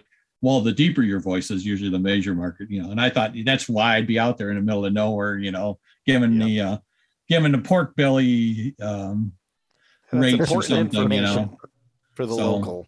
Yeah, so it is. that's not really answering your question, but I don't really have that commercial kind of experience, so I don't Okay. I don't know if that's what you're looking for. Well, that I was don't know. part of it. I guess I wondered if you had done any um, uh, as a career professionally. No, But I, yeah, I, I, hear what you're saying. It is it it's a job. I mean, when you when you work a job, it's not as gl- glamorous as it is as you imagine.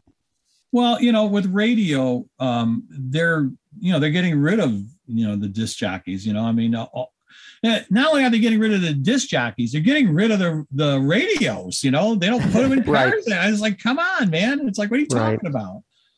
So, um, so there's things like that, and they, and they think that that's progress for some reason. I don't know, but you know, I, Well, I it's- animation is just cheaper. Yes. I mean, automation. automation. Yes, Animation too, I imagine, No, but that's automation, very yeah. expensive. You Sure. have to draw a lot of pictures if you have to animate something. automated animation, it's probably really cheaper. Ah, or animated automation. But you That are be so. But so you're doing this is like a, a public um at the college because Yeah. I know the the only two I've been on a couple of radio stations recently, and one one was your show a couple years ago, and then we do uh, a public radio show down in Monroe with Jill Eleanor.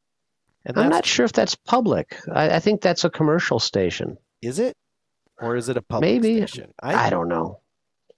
And I've, yeah, I've I- heard of her. I don't know. I, I couldn't tell you the specifics about the station.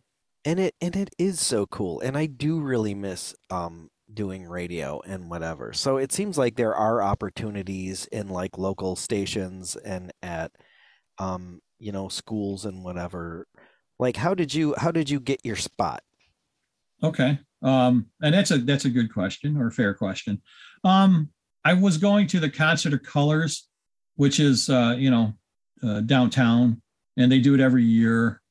And they have all these incredible artists that come in from you know they major artists that would come in um, from various parts of the world, uh, plus some local artists and stuff, and, and they would be on the on the bill um, along with you know the the famous people. But you know there's different rooms that they would play in and stuff. Uh, I, I mean i'm not sure how much you guys know about the concert of colors but it's all free okay? And they still do Um, it. my favorite, my favorite price. yes. Well i mean they've had some incredible artists and stuff. Um, and i mean and you get to you know you get to go it's, they were doing it at the opera house. I think they switched to the uh, institute of arts recently. And um, because of the pandemic i wasn't able to do some of that stuff. But um but i mean like you know they would have groups you know they would have like Rickie Lee Jones uh Yo La Tengo all these uh brave combo all these i didn't get to see them. I didn't know about them but i they that Mm. was when they had the don was um this the spectacular or whatever they call it. Right, Um, right. and it was the second year. And they had i, I think they had um I, I think it was with the mc5 or something. They had some guys from the mc5 and and so you know they they put all these people together and i wanted to go see it. And so i'm i'm there. And then uh um in between going to the different rooms and stuff and listening to people uh, i ran into the uh, whfr table and so, you know, somebody said, "Hey, you know, like, um, are, do you know our station?" I was like, "No." And I'm I'm a still somebody who scrolls the dial on a, on a radio, and I had I probably ran across it, but they used to have a lot of pre-recorded music, and so um, I probably didn't pay any attention to it. And so I said, no, I, I wasn't familiar with it. And so they tried to tell me about the station, and we started talking about music because it always drifts to that, you know, if I'm hanging around for a few minutes. And then um, one of the guys said, You should come, you should be on our station. I was like, Oh, yeah, right, you know. And he's like, No, I'm not, I'm not kidding, you know. So um I said, and and you know, like I I know what I know, you know, that's and I still would say that, you know, I only know what I know. And so um, I said, how how would that happen? And he's like, well, you come down, you take the class or whatever, and you know, you make a demo and stuff. And so I did, and um, that's that's kind of how I started. Um, the demo uh, because because even at the um, college radio level, they still want you to pick your particular kind of music. It has to be this or that. Like we, you know, like you have to do blues, you have to do jazz, you have to do rock, you have to do folk. Okay. Which one is it going to be, Phil? Spin the wheel. And um, I didn't want to because that's not how I grew up with music. You know, and that's still not how I listen to music, and it's not how I think of music. And for some reason, you know, for the people that you know for that run the the radio station, I'm not knocking them because that's what that's where radio and music is at to a point, and it was back then. And I said, I want to play all kinds of music. Said, Phil, did you miss what we told you? You got to do blues, you got to do jazz, folk. You know, you want something different. Well, there's uh, you know, maybe world. You know, and I'm like, well, nah, I, I, like, so then I came up with this thematic thing. Not that it's a brilliant idea or anything, but it was something that apparently they hadn't considered. And so, um, because I kept giving the, the, same answer, you know. So I, so I made, they said, why don't you make a demo, see what you do. So I said, okay. So I made the demo because they wanted me to do a show. They felt that, you know, I was okay. So I, I made the demo. That's nice and um, you know, it had it was a, a, Halloween time, so I did some Halloween songs. I did some songs about I don't know bread or something, you know, just uh, whatever. You know, I, I can't remember what it what it was, but it was like a half hour. And I gave it to them. I said, "Well, you know, this is pretty good." You know, but they felt it was kind of like you know because I had the Halloween stuff on there that it was kind of you know like uh because of the holiday you know like oh that's kind of like uh gimmicky or something you know yeah and um, so I said, why don't you make another one? So I did. And, um, you know, with, with how I would do it, you know, like eight songs or so, you know, on, on a couple themes. And they said, Phil, this stuff's all over the place, you know, like, um, uh, why, you know, like, why you got to pick blues, jazz, rock. What do you, come on, man. You know, like we've told this to you a few times. So they said, um, why don't you try one more demo? And so I, I said, sure. And I turned the same demo in. and they said, Phil, this is a, did you did you make a mistake? You know, you turned the same demo in. And I said, uh, if you ask me to make another one, you're going to get the same demo. so I said, that's that's what I do. That's what I want to do. You know, I, I don't see because we have rules at the station too. And another reason why I wanted to do like a thematic or something that was kind of like all genre um, you know open is uh, because if if you're a blues DJ you play a rock song, well you're you violated the rules, you know. Purists. I, am serious, you know. If I played a folk song mm-hmm. in a blues show, you know, then um mm-hmm. then so I figured I'd be violating rules. I wouldn't be doing what I'm doing anyway. So I thought, no, I need to I don't want to have to worry about whether I mean, and then you know, because then you run into stuff where it's like Cyndi Lauper makes a blues album. What is she? I don't know. They're all artists, you know.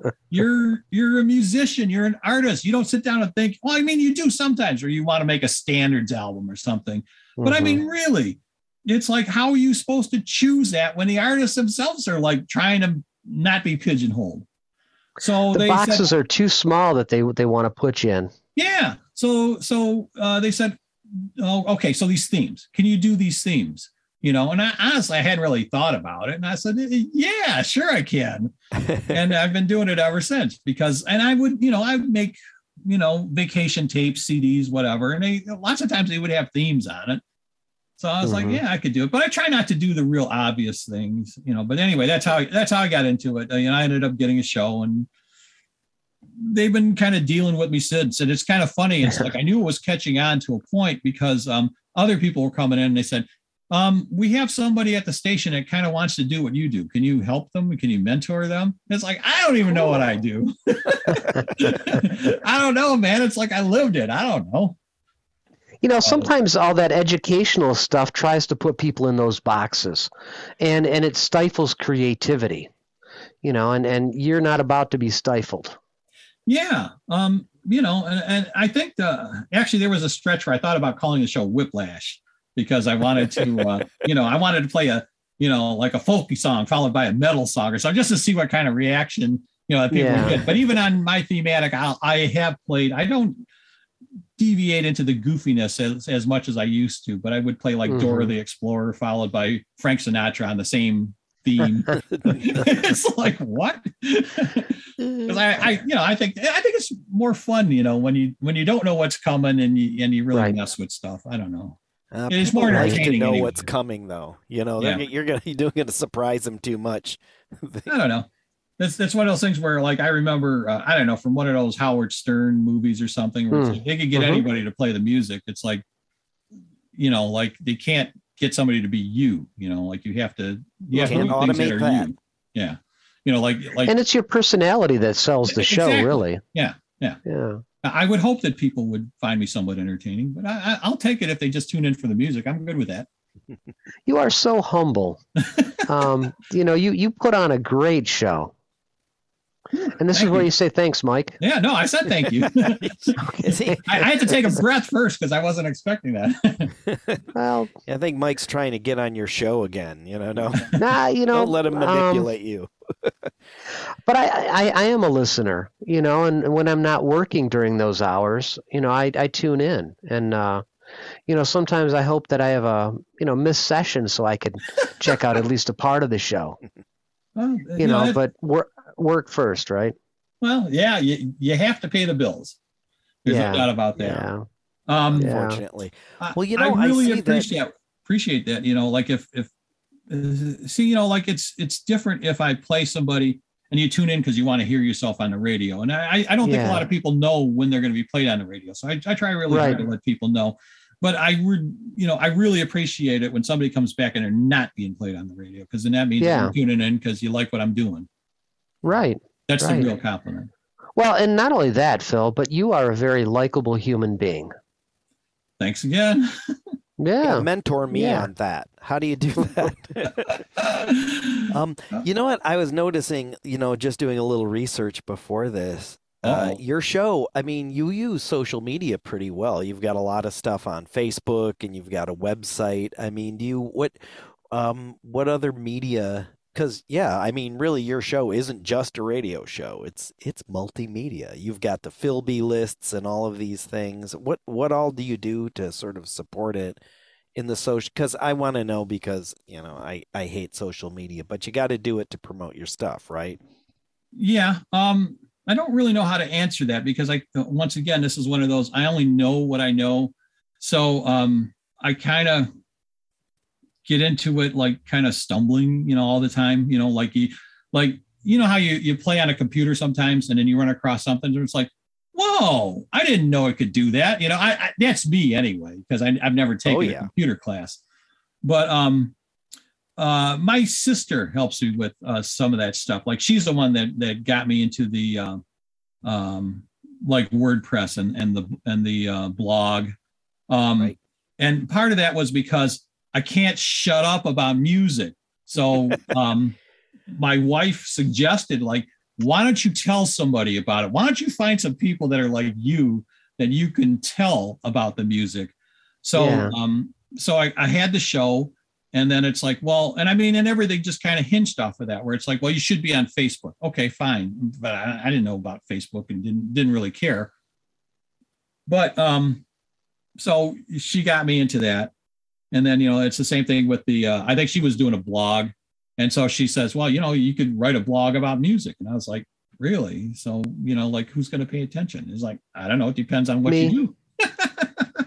so um I I think I'm somewhere now around 2,300 posts, and I don't post every day. Oh man. And some of the posts I recycle, but uh, the whole idea Yeah. as I do stuff is that I I- I'm building that I don't know the the universe, you know, the Phil universe, and you know each one adds to it. So like even if you came in and you thought, you know what, Phil is not that good, and I'm going to start Mhm. writing my stuff and and try to show that he's not that good or whatever. It's like you got like there's a lot to catch up to, man, and and you Yeah. know and and and and I love it, you know, because people are, you know, there's the credibility that people give it, you know, for for what I do. I mean, the the pandemic helped me in a sense that I've always wanted to be a writer, and I always wanted to um, talk about like the greatest songs.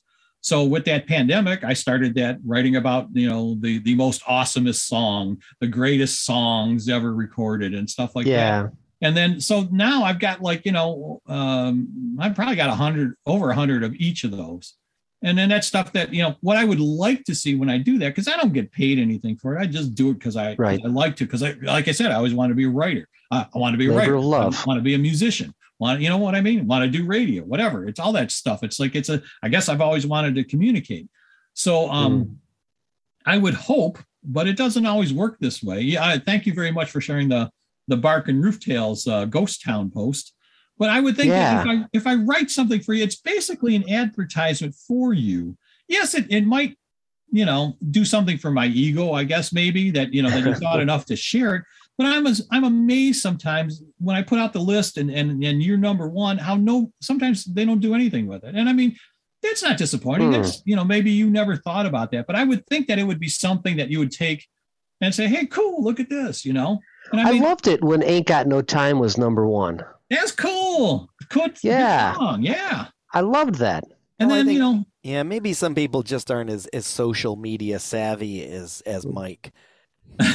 So but I mean, you know, Ah. I uh, so I mean, and I I try to keep coming up with ideas on what to do and how to do it. So now I got, geez, it finally dawned on me one day that it's like, well, you should link the song so people can actually like, you know, your lists become alive. You know, it's like, shucks, why didn't I think about that? And now I've been trying to, you know, like I've been told for years, you should make them available as a playlist. And I Yep. just haven't gotten around to it. And I will eventually, but you know, like there's always something like that where it's like, oh, I could do this, I could do that. You know, um, I've had people tell me, why don't you talk about the albums? Why don't you talk about your faves list? I, but I, then I once again I have to do that. I have to, I have to, I don't know, learn how to edit it because I'm sure I'm going to screw up, or because looking at these pictures, I don't look like Chris, and I certainly don't look like you know the background, you know, like the way you guys look on camera. Yeah. Ah, I'm all fancy. grainy and whatever. Not that I, I don't think I'm naturally grainy. It's just my picture on my computer. is it look like is it a condition? I don't know. I, Graininess? I, am wondering. I can't see. I only got a little picture to look at, but it looks a little Well, fuzzy. And, But you're and right. it's- Mike, it's Mike and. I don't look that great, but we do have really nice backgrounds. So Yes. that makes yeah, up for it. yeah. But I think- that's what matters. They all help. it's the package. Everything looks good. Um, yeah, well, Chris and I both have the same kind of external camera, and so you know, we we bought. Chris bought it first. I asked for recommendations. I followed his recommendations, and voila, clear It- picture. it's cheap too. Well, I mean, even even before uh, the lockdowns, I was doing a lot of remote work and doing Zoom. Zoom is like you can't escape it now. So I'm like, well, this is the new. This is how things are now. Let's Yep. let's uh, try to bump up my my video. So that's why I got the external Ah. camera. I got a green screen. I find backgrounds. I got this. Well, I mean, this is audio only, but I am wearing a headset mic. Um, I've tried, I tried, went through, tried a whole bunch of them. So yeah, like it's like doing anything, you know, as as you go through, you get better and better at it as you try different Mhm. things. yeah. And and I will never be able to do a thematic radio show as good as you, Phil. Yep. But Yep. but my Zoom is getting pretty decent. I'm gonna give it a B minus. I, I like. I'm trying to figure out. I'm looking at your background. I'm trying to figure out what album cover that might be from. It And is uh, the Mandelbrot set. It is a mathematical pattern of uh, a fractal pattern. So oh, okay. I know, fascinating, right? No, no, no. It, it, it reminds you of something like I don't know, like like a belly or or I was trying to think. I thought maybe a Metallica for a second, but not really.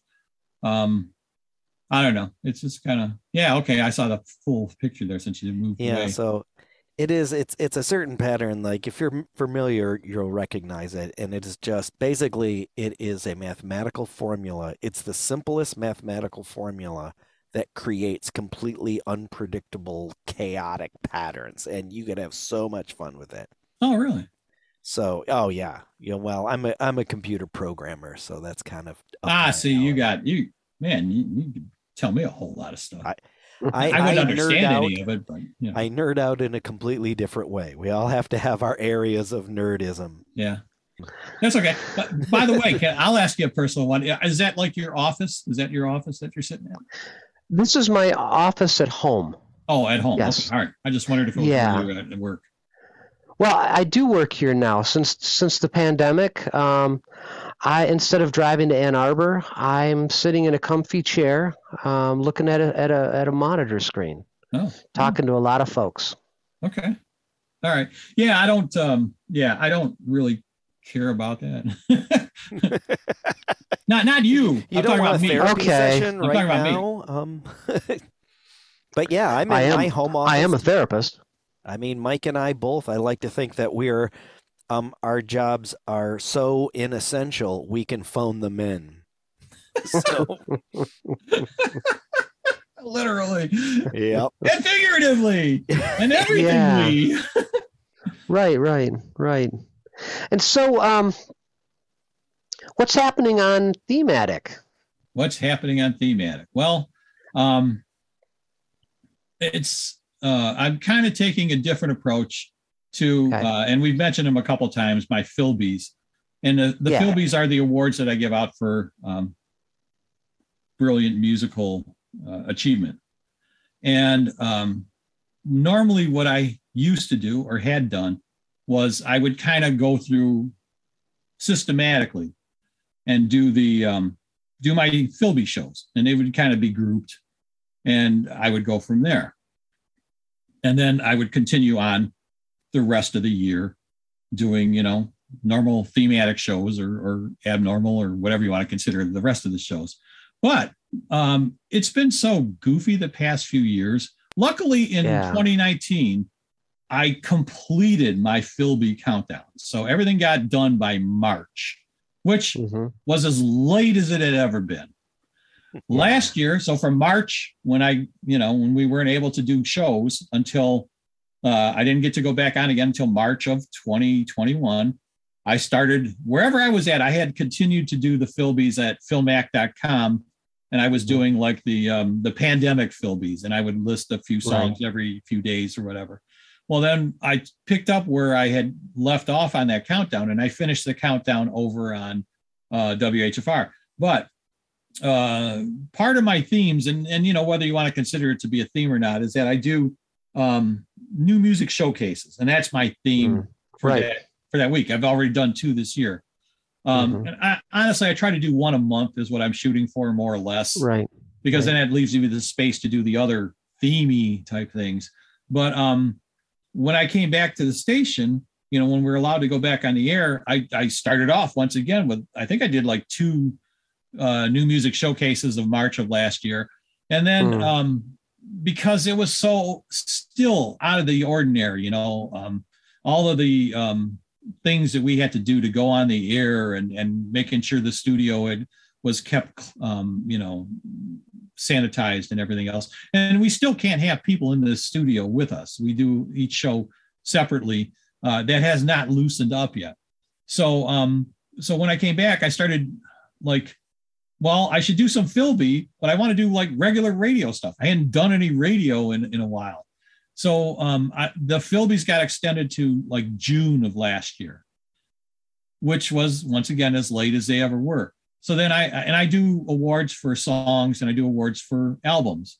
So um, when I got to June of last year, well, it's not too far till technically when the Philbies started again.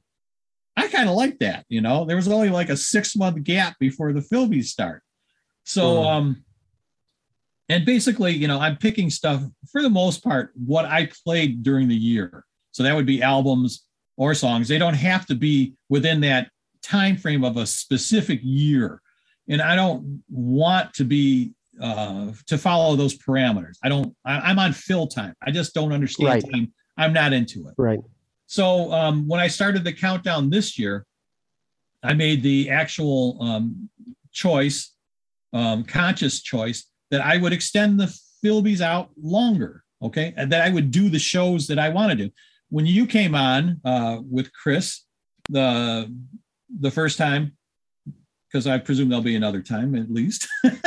um, Hope Once, so. once you Yeah. open it up again, I guess. yeah, once they open up again, yeah. So I I delayed my Philby then uh, the Philby shows. So Yeah. it's like, well, if I could do it then, if a pandemic can disrupt the schedule, so I'm I'm just doing the shows that I haven't been able to do for a couple two three years now that I would normally do, and I'm going to follow that. And I'll I'm trying to do the most that I will do a Philby show is like every other week. And if you don't know what I'm talking about, once again, go to philmaq.com, P H I L M A Q.com. And there's lots of Philby information there. And um, because like when I read a book or, you know, you watch a serial on TV, I don't like, I never look at the ending and stuff. I like man, I like it. When if something's really good, I want it to last longer. So now I'm kind of like before I would go from 100 to one. So now I do 20 songs per show when I do this show. So we can we can enjoy those 20 songs, you know. I mean, the spotlight is on the, those artists and those songs or those albums. And then I I still have time to do another weekly countdown. I love this. I got two countdowns in the show. I just love countdowns. I would yeah. I would listen to anybody do some kind of countdown. And, and and it could be either you agree with it or you don't agree with it. You know, I'm at least telling you why it is what it is. You know, if you mm-hmm. buy that, fine. If you don't like it, fine. You know, but I mean, people like to sometimes like the spitball and stuff. You know, and it's like, right. Then you do it. You know, I mean, you know, I mean, I feel like to a point sometimes I'm sticking my neck out because, um, because uh, I don't want to hurt anybody. I really don't. Right.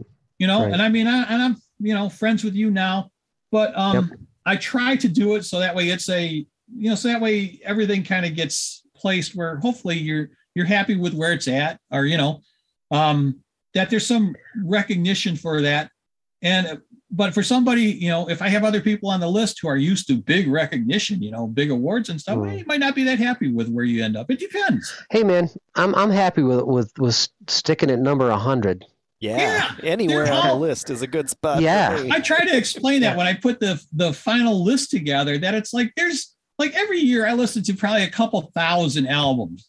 Yeah. Give or take. And then so when I put the list together, and I could tell you that when I come down to the and I, I just posted a blog recently about um uh you know that I'm accepting you know submissions for right. the years 2019 through 2022. I'm accepting anything because if it catches yeah. my interest, I don't care. Um right. But the idea is that um, you know, um, I, I'm I, am i am looking at it all for the for the hundred that I pick. There's still like you know at least 150 to 200 that didn't make that list. I almost always have like 600 albums that I'm working. Okay, just in general, every year there's a good 30 pages of, of records, 30 plus. So it's not like you just oh you came in 100, nice try. No, I mean there's a lot of records behind it, you know. And as much right. as it seems like I like everything, I don't, you know. I mean, I'm sadly I'm disappointed when I hear stuff that it's like really awful. Some people, and I hate to say it, shouldn't yeah. be allowed near a microphone. You know, I mean, why were they allowed to record this music or, or what technically is music, but it's not? You know, I, I don't understand that, you know. And so, well, they paid I, an engineer. And that's possible. You know, maybe they should have paid him more. but uh, I, you know, like some people, like when you watch, you know, I don't know, American Idol or whatever. I, I, it's been years since I watched that, but you know, they say stuff like, "Who, who told you you were good?" You know, and I mean, I want to say that, but you know, it's like some of these are just awful, and it's like, yeah, you know. But you know, you give them the old uh, um, support for tr- for for having fun with it. Yeah, one of the nice things that that happens uh, for the Philbies and stuff. And, and you talked about the social media, and I always try to tag people and whatever's going on. And I, mm-hmm. I try to mm-hmm. thank them again and again on the list. So that way, in case they missed it, some of the stuff that happens with the Philby lists over, over time, uh, I had some guys from Australia that I think they were like the number five album in like 2013. And they said, mm. just ran across this. This is great. This is fun. And they, they were all excited about it. They posted it and shared it, you know, where it's like, yeah. somebody actually thought this was so great, you know? And I mean, and I listen to people who listen to the music and tell me whether they like the songs or some songs on a list and, you know, not just people that they recognize, but I'm good with that too. You know, I mean, name yeah. recognition is good, you know, I mean, you're building up that following. That's important. Um, so yeah, I do that. I do that stuff. Um, that's the most important uh, part to me. I, I, have had several people over the years tell me, um, you know, I was thinking of not making music anymore. I was thinking about hanging it up. One person in particular, and I think maybe this was about four years ago, where um, uh, this person said, um, said, I mean, they'll send me these messages. I love these messages. I mean, who wouldn't? And um, I saw today that a new single was just dropped, and she was talking about like, you know, I just thought, uh, you know, why am I doing this? And she said that you know the fact that I recognized that, and not just me, but a couple people had had noticed her album, right? And that that meant something that that that got her to continue and that's what get keeps Yeah. me continuing doing what i do where people you know they That's give you the awesome. attaboy like man thanks for thanks Yeah. for what you do you know and i mean i get i mean you know I, I thank everybody for listening and for for the nice things they say. And you know i mean that's that's all you know i mean i don't get anything else for it. Well, I, and, and, I put more time into really- it than i should but you know. That's really reciprocated too because you know those of us who who have been played on your show and, and gotten that kind of recognition to me it's a great honor you know because i'm not in this for the money um, in fact you know chris and i joked about how we we saved a whole lot of money by not gigging you know over the pandemic I think I saw that somewhere. Yeah. Or I heard it somewhere. I yeah know if I, if I heard it on your show. Might have been on your show. Could Um, have been, but um, man, we we do it for the love of of the creation of of these these sounds, and if somebody likes it, that makes it even better. But Yeah. you know, it's like not even likes it, but you're just talking about recognizes it. you Mhm. know, I don't have to I know my stuff isn't as good as some other people's and and that's fine, but just the fact that somebody remembered it, oh my gosh, that's huge, you know? Like, Yeah. yeah, I saw you guys. Like, oh my gosh, I exist. and you support that, Phil, and and that's I think that's one of the reasons why we wanted to have you on the show because, you know, you do a lot of recognizing of others. This is us, you know, giving back a little bit. And, and Yeah. I, I thank you so much for that because, um, you know, uh, you're the, this is the first interview I've ever done. And so, you know, Cool. I mean, from this We're side, number one. Yeah, I mean, right. you've given you've given plenty, but yet not on the other side, huh? Yes. Yeah. But, uh, yeah, but I mean, I have to admit, like, I wasn't sure exactly, you know, like, uh, I, I wasn't sure what you wanted. I wasn't sure how to, uh, how to approach it. I, But Yeah, see, you it just is had to had to let us guide it. Yeah, oh it is- yeah, yeah. I mean, podcasts from the ones that I hear that are good, it is just a conversation. It's an intelligent, interesting conversation between people. And it's like, we know you know how to do that. No problem. Yeah. Um, so yeah. So anyway, I figure the Philbies will end somewhere May or June. Um, I also manipulate them where um, I, I go, uh, I count down from 100 to 20, and then I or 21, and then I stop, and then I'll I'll switch over to albums. I did this last year, and Yeah. started at uh, 100 and go down to 20, and then I'll have like two grand finales, probably two weeks apart. You know, I'll do my top Yeah. 20 uh, songs and my top 20 albums it's nowhere near the beginning or the end of the year where people normally do their um, lists and it's Right. it's my own list it's my own world and i figure my Your own and I sometimes write that where i say you know what anybody for any recognition i'm giving recognition when nobody's giving a recognition like it's Yeah. my own thing so i kind of like doing the Lord's work. but I, like I said, it's like everybody likes to hear thank you. I sometimes I, I'll say something like, you know, like I don't care. McCartney could have like nine million songs played all the time. If he's driving in a car and he hears his stuff, man, don't tell me he doesn't get excited. Right. Don't tell me, man. You love that stuff. I remember when I first started at the station, and uh, you know, then I was doing a couple of spots. So I had my I had to record my show promo. And then I was uh I, I was lucky enough to record, you know, like a public service announcement. Somebody played them back to back. I almost drove over people. it's like, man, it's me on radio. That is so cool. And Yeah. um, wasn't there a time where you had three shows a week? Uh, sometimes I try to do those kind of things. Um, Yeah, I did have two for a long time. two. Um, Monday and Wednesday. for a number of years. Yeah, Monday and Wednesday. So I, Yeah. I used to do the, uh, and I don't want to confuse people by giving out different times and stuff. Right. but yes, right. I used to do a nighttime and then I did a morning show because uh, Mhm. I had never had a, a nighttime show and I wanted to see what it was like. Would I get, Mhm. you know, what kind of listeners would I get and things like that. And they were, you know, uh, different people listened. I also got different interviews because once again, people work during the daytime. Maybe they could do a nighttime interview. There was Right. a, a, a lot of nice things about that.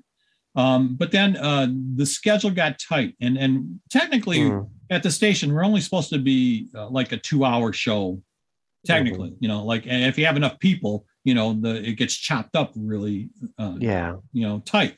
so uh, they had to take my show because they somebody else needed those hours, which is fine. Sure. Which is fine. Yeah. Um, you know, it's just it gives somebody else a chance, and and, and it's good.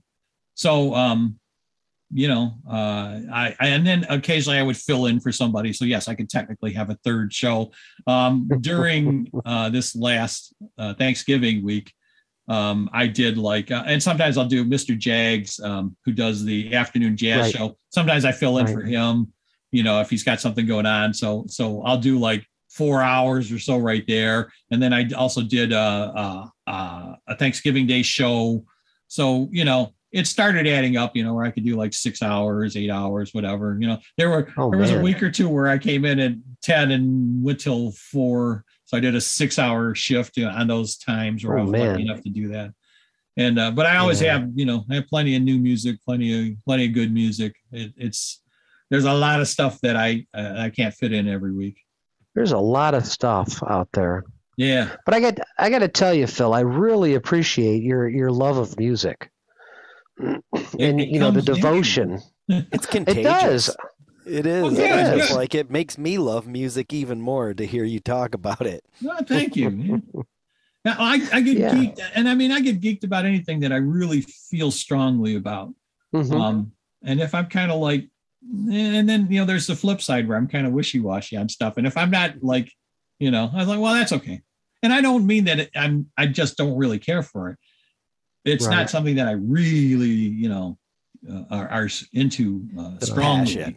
Yeah, no passion know. there. Uh, but you know, but, but I, I- I- everything I do that way. and I really appreciate you sharing your passion with us and our three or four listeners. Hey, we have dozens. Dozens. Oh, dozens. like Tens that, of listeners. Like that commercial where it's like, oh, tens and tens of people are going to be watching this. no, I mean we get even you know uh, we're getting about twenty listens even in the first month or so for most of our stuff now. But here's the thing: is is as we go on and we have new shows, people come back and listen to this.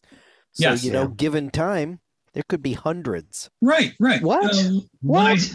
my- and thousands, and it goes from there. Well, I mean, everybody starts at one. That's another thing that I always Yeah. tell myself. You- You can't. I don't care who you are. You always start at one.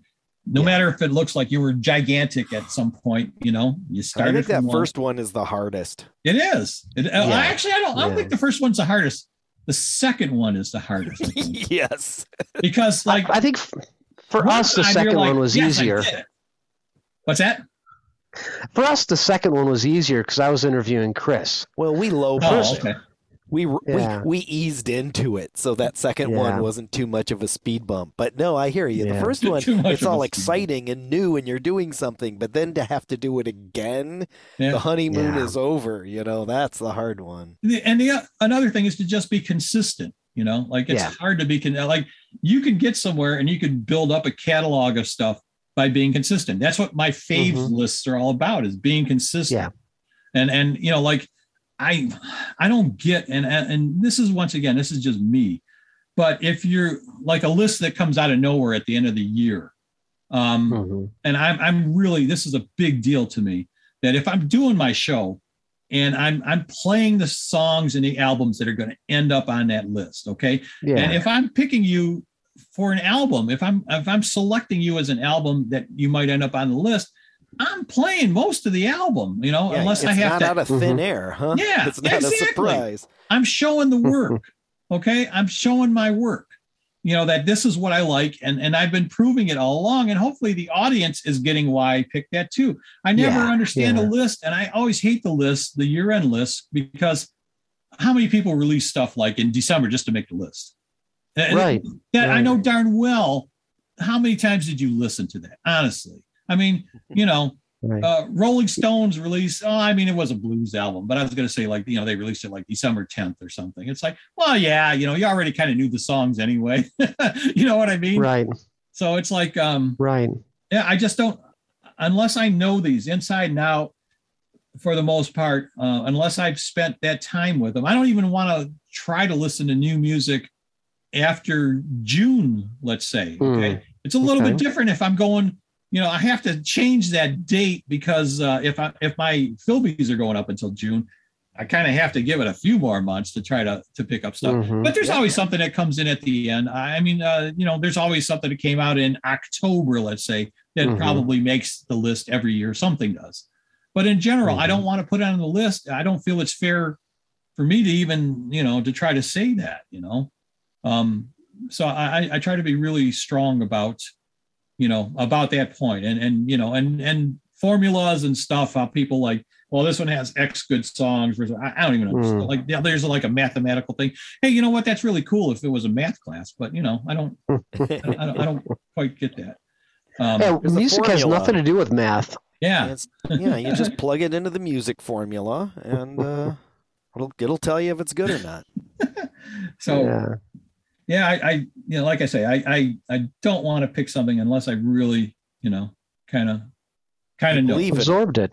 Yeah, till I've absorbed it. Yeah, absolutely. That's a good. That's word. it. Absorb it and and believe you know, it. a lot of the blogs and whatever out there, and they're doing great work too. You know, they'll just write I'm not about knocking them. I just don't understand them for me. But you know, Mhm. you yeah, exactly, and and I think that's an advantage too, because you're not doing this sort of as a as a job. You're doing this out of the passion for it, Mhm. and um, and yeah, I, I I'm sold. Every every song that you like, it gets on that list. I know you believe in that music.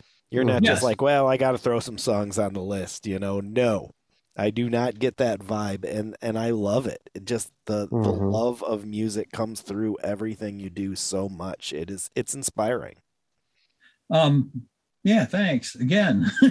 um, I think about some of the lists sometimes that people, and I, and I, I understand why they would get excited, but sometimes there'll be a list that'll come out and it'll be like a top 10 list, you know, that somebody else does, but it's like for one week, you know, Mhm. and, and my idea of both lists are that, um, if I'm playing you, you know, that uh, if I'm picking your album and I'm picking a track off of an album every week, um, that's hopefully you're you're starting to recognize the name. Now, whether that does anything for the sale of that album, you know, um, maybe it'll help for you making an appearance. It's like, oh, you know, he's been talking about that guy. You know, maybe I'll go see them. They're near my Right. they're near where I live. You know, that Yeah. would be the the residual thing. You know, that it would it would have some kind of effect on that. You know, like Phil keeps talking about him. You know, so yeah, I Mhm. trust Phil. You know, like that might be a, a good thing. You know, and I- and I, I would like that. You know, that would be a cool thing. You know, tell him Phil sent you. And, and That's and good. it. once again, it's all about memory, name recognition, things like that. Yeah. It's all important to me, you know. And uh, Yeah. looking at the list from over the years, man, there's some people that I was I was curious on some of the things, you know. Like I don't have like a what's his name, Joel Whitburn of uh, Billboard. You know, he put all those Billboard Hmm. books together. I don't know who does them now, if Mhm. anybody does, but um, he kind of cataloged them all, and I was trying to take a look and see, well, who's been on the list, you know, maybe for the albums. And I had some ideas like, well, you know what, some of those people been on a list for more than a year, you know, and that's pretty good for, you know, for the amount of years that, That I've been is. doing it. Yeah. Yeah, that is. I should have looked yours up just for fun before I did the show, but I'm sure you've been on there for a number, you've probably been on for half a year, Um, probably. You know, I, At and a- I think you've four got. months or so, maybe, you know, like Yeah, I think in you- you- total, in total. Yeah, and I think you've got one Barker and Brosky and one from Bark's Tales of Woe or something like that. Yeah. Yeah. So, you know, I'm sure Yeah, you've been on there for a number of years, but yeah, that's, uh, Likes double dipping, you know, with multiple acts. I don't know. he wants that name recognition. Well, Game in the system. It's all about. you should the- hear the you, you should should hear the Rozich and Barker stuff. well, he, you know, if he's doing his Whiplash show, that might be um, Yeah. might be appropriate Yeah. for that. I'm glad I didn't call it whiplash. but it was, you know, the concept is still there, sort of, you know, sometimes. Yeah, yeah. Well, you know, it's been great talking to you, Phil. And Hell yeah! oh, you know, I could. any I, last could words? Any- for forever. It I could. could just talk to somebody who is so into music. It is. It really is invigorating. Sometimes I I get a little fatigued, and it's like, oh, music. But man, now, no. Chris, what is that question you like to ask at the end? Uh, Oh, right. Well, um, I guess this is the part where we're like, since you are selling us on all this great music, Is there any um, any bands or acts or songs that you want to give a shout out to that maybe you think are really great and, and need a little extra attention? or honestly, any any other radio shows we should be listening to? Mm-hmm. This is your time to to share the love. Well, I'll tell you, I listen to. Um, I always listen to um, Breakfast with the Beatles. That's uh, Ah, basically a podcast. I really like that. Yeah. Dennis Mitchell. Um, I like the depth that he gives to. Um, I and I mean weekly, and I mean I mhm. think that you know, and I mean I'm not trying to. I mean, man, there are some really um, Beatle geeks and stuff, uh, and I Mm, I think I'm heavy, and you know, and I know that they're all there's there's so many other people that are so much more into it. right, right. Um, I have Beatle albums I still haven't listened to. it's one of those things where it's what's good about the the most recent stuff, but them re-releasing the albums is like, oh, Right. there's new stuff that I could listen to. this Right. is great, but like the the BBC ones and stuff, I haven't listened to yet. I just Mm, because I don't want to listen. You know what I mean? It's like I don't want to hear uh, if like if I hit the end. You know, I like to have Right, something in right. reserve. Leave There some later, yeah. And there's uh, you know, and there, another one that I listen to usually is like um, brunch with the Beatles. There are no Rutle Hmm. shows that I could listen to, but man, that could be interesting. Well, interesting. that's too bad. Um, that's an yeah. idea. And there's no dinner with the Beatles. Uh, I have not run across anybody with that, so there's there's still some territory there that could be open. Um, what you call it? Uh, at the station, you know, we have a lot of people that do shows that um, that are really good. Uh, the show that I usually listen to is later on in the same day that I'm on, and uh, it's Jumper, and he's on from like six to ten, and, Hmm. and Jumper just cracks me up because he's uh, he does basically an R and B soul kind of uh, show, and he's just um, he's from Louisiana. Hmm. it- it's it's a blues show technically, but um, Yeah. yeah, he'll talk over the songs and he'll, you know, like, uh, well, why'd you do that? I did whatever, you know, the guy will be singing, you know, it'll be Johnnie Taylor or something, you know, and he'll be asking, you know, I mean, it just cracks me up because he's he's like a real character, a real funny guy. And um, he's he's just got all these old songs down where he messes with them, you know. He tells goofy stories of you know, Nice. when he was uh, when he was young, um, you know, back in the day and stuff, you know. Um, tells people to be careful and whatever, you know, and he and he's got all these people listening in, and sometimes he puts them on the air, and it, I, it's a really cool show. I, that, that's uh, it's cruising and bluesing with Hmm. Jumper, Awesome. yeah, uh, Sounds cruising fun. and bluesing in the nighttime. I think is the official title. But yeah, you know, there's there's lots of interesting stuff on on our station, and uh, but that's the one that I, if I had to recommend something, I would recommend that. As far as bands, gosh, there are so many bands. There's so many bands. I guess you could just check your list. you know? Yeah, I mean, they're I kind of chronicle them over there. Um, in general, bands, um, and I'm not trying to to uh, you know leave anybody out, but the bands that I really have really liked uh, lately um, is um, Diamonds in the Rust, which they don't. perform- Yeah. yeah, the, you know Annie and Rod Capps with Yep. Dan Christ and um, um, Jim Beiser and um, Alan Finkbeiner. I have to try to remember everybody, and that, that's that's Mhm. just like an extra part of Annie and Rod Capps. Um, you know, Just an extension. Yeah. just an extension, but the harmonies and stuff are just beautiful. Um, Sweetwater Warblers. Um, that was like one of the last shows that I went to see before the pandemic. They were over at the Magic Bag, and um, uh, so that would be like May Erlewine, Lindsay Lou, and uh, Rachael Davis. Phenomenal! Like I can't believe the harmony sounds so good in person. I mean, it just blows me away. And um, the Ragbirds, love the Ragbirds all the time, all Of the time, all course. the time. Yeah. Um, of course. Erin Zindle, TJ Zindle, man, they're phenomenal people, phenomenal musicians, uh, and phenomenal music. I mean, the music's incredible. And um, uh, for for rock and Nick Cunty and um, Tom Curlis and the 46%. And it's just, you know, I mean, those are some of them just off the top of my head that I really think uh, Amy Petty, you know, really, really good artist. Um, you know, Tosha Owens, um, things like that. Uh, you know, for R and B, um, just really good. Kenny Parker, the classics are always good, man. um, yeah. uh, and I could probably name, you know, a thousand more that are uh, like it's worth going to check out local music. You can get really close to people. Um, Yeah. um, I definitely need to see you more often. I really feel bad. The, the one day that you recorded that live show, and it was an awful icy day for me to go. It was yeah. terrible. Yeah. It was terrible. Gosh, and I I listened to that. And I was like, man, I was supposed to be there, you know. But I really didn't want to risk the going from you know Right. my home out Right. there to wherever it was. I don't remember. It was in Adrian. Adrian, Adrian. Yeah. okay. Yeah. Yeah, but the, Yeah, the show um, sounded like good. you know, we, we had a lot of fun. Um, you know, Chris was there and a bunch of other folk. Yeah. Yeah, my my uh, my rock band, the Mighty Rhythm Bandits, with a kind of the core, Mhm. um, and of course Dave Roof was there. Um, but okay, I- there are lots of bands that that that we could certainly give a shout out to, and some see. of those will go go ahead. ahead. I want to Some see. of those we'll be talking talking to on this uh, podcast, you know, at, at some Cool. point.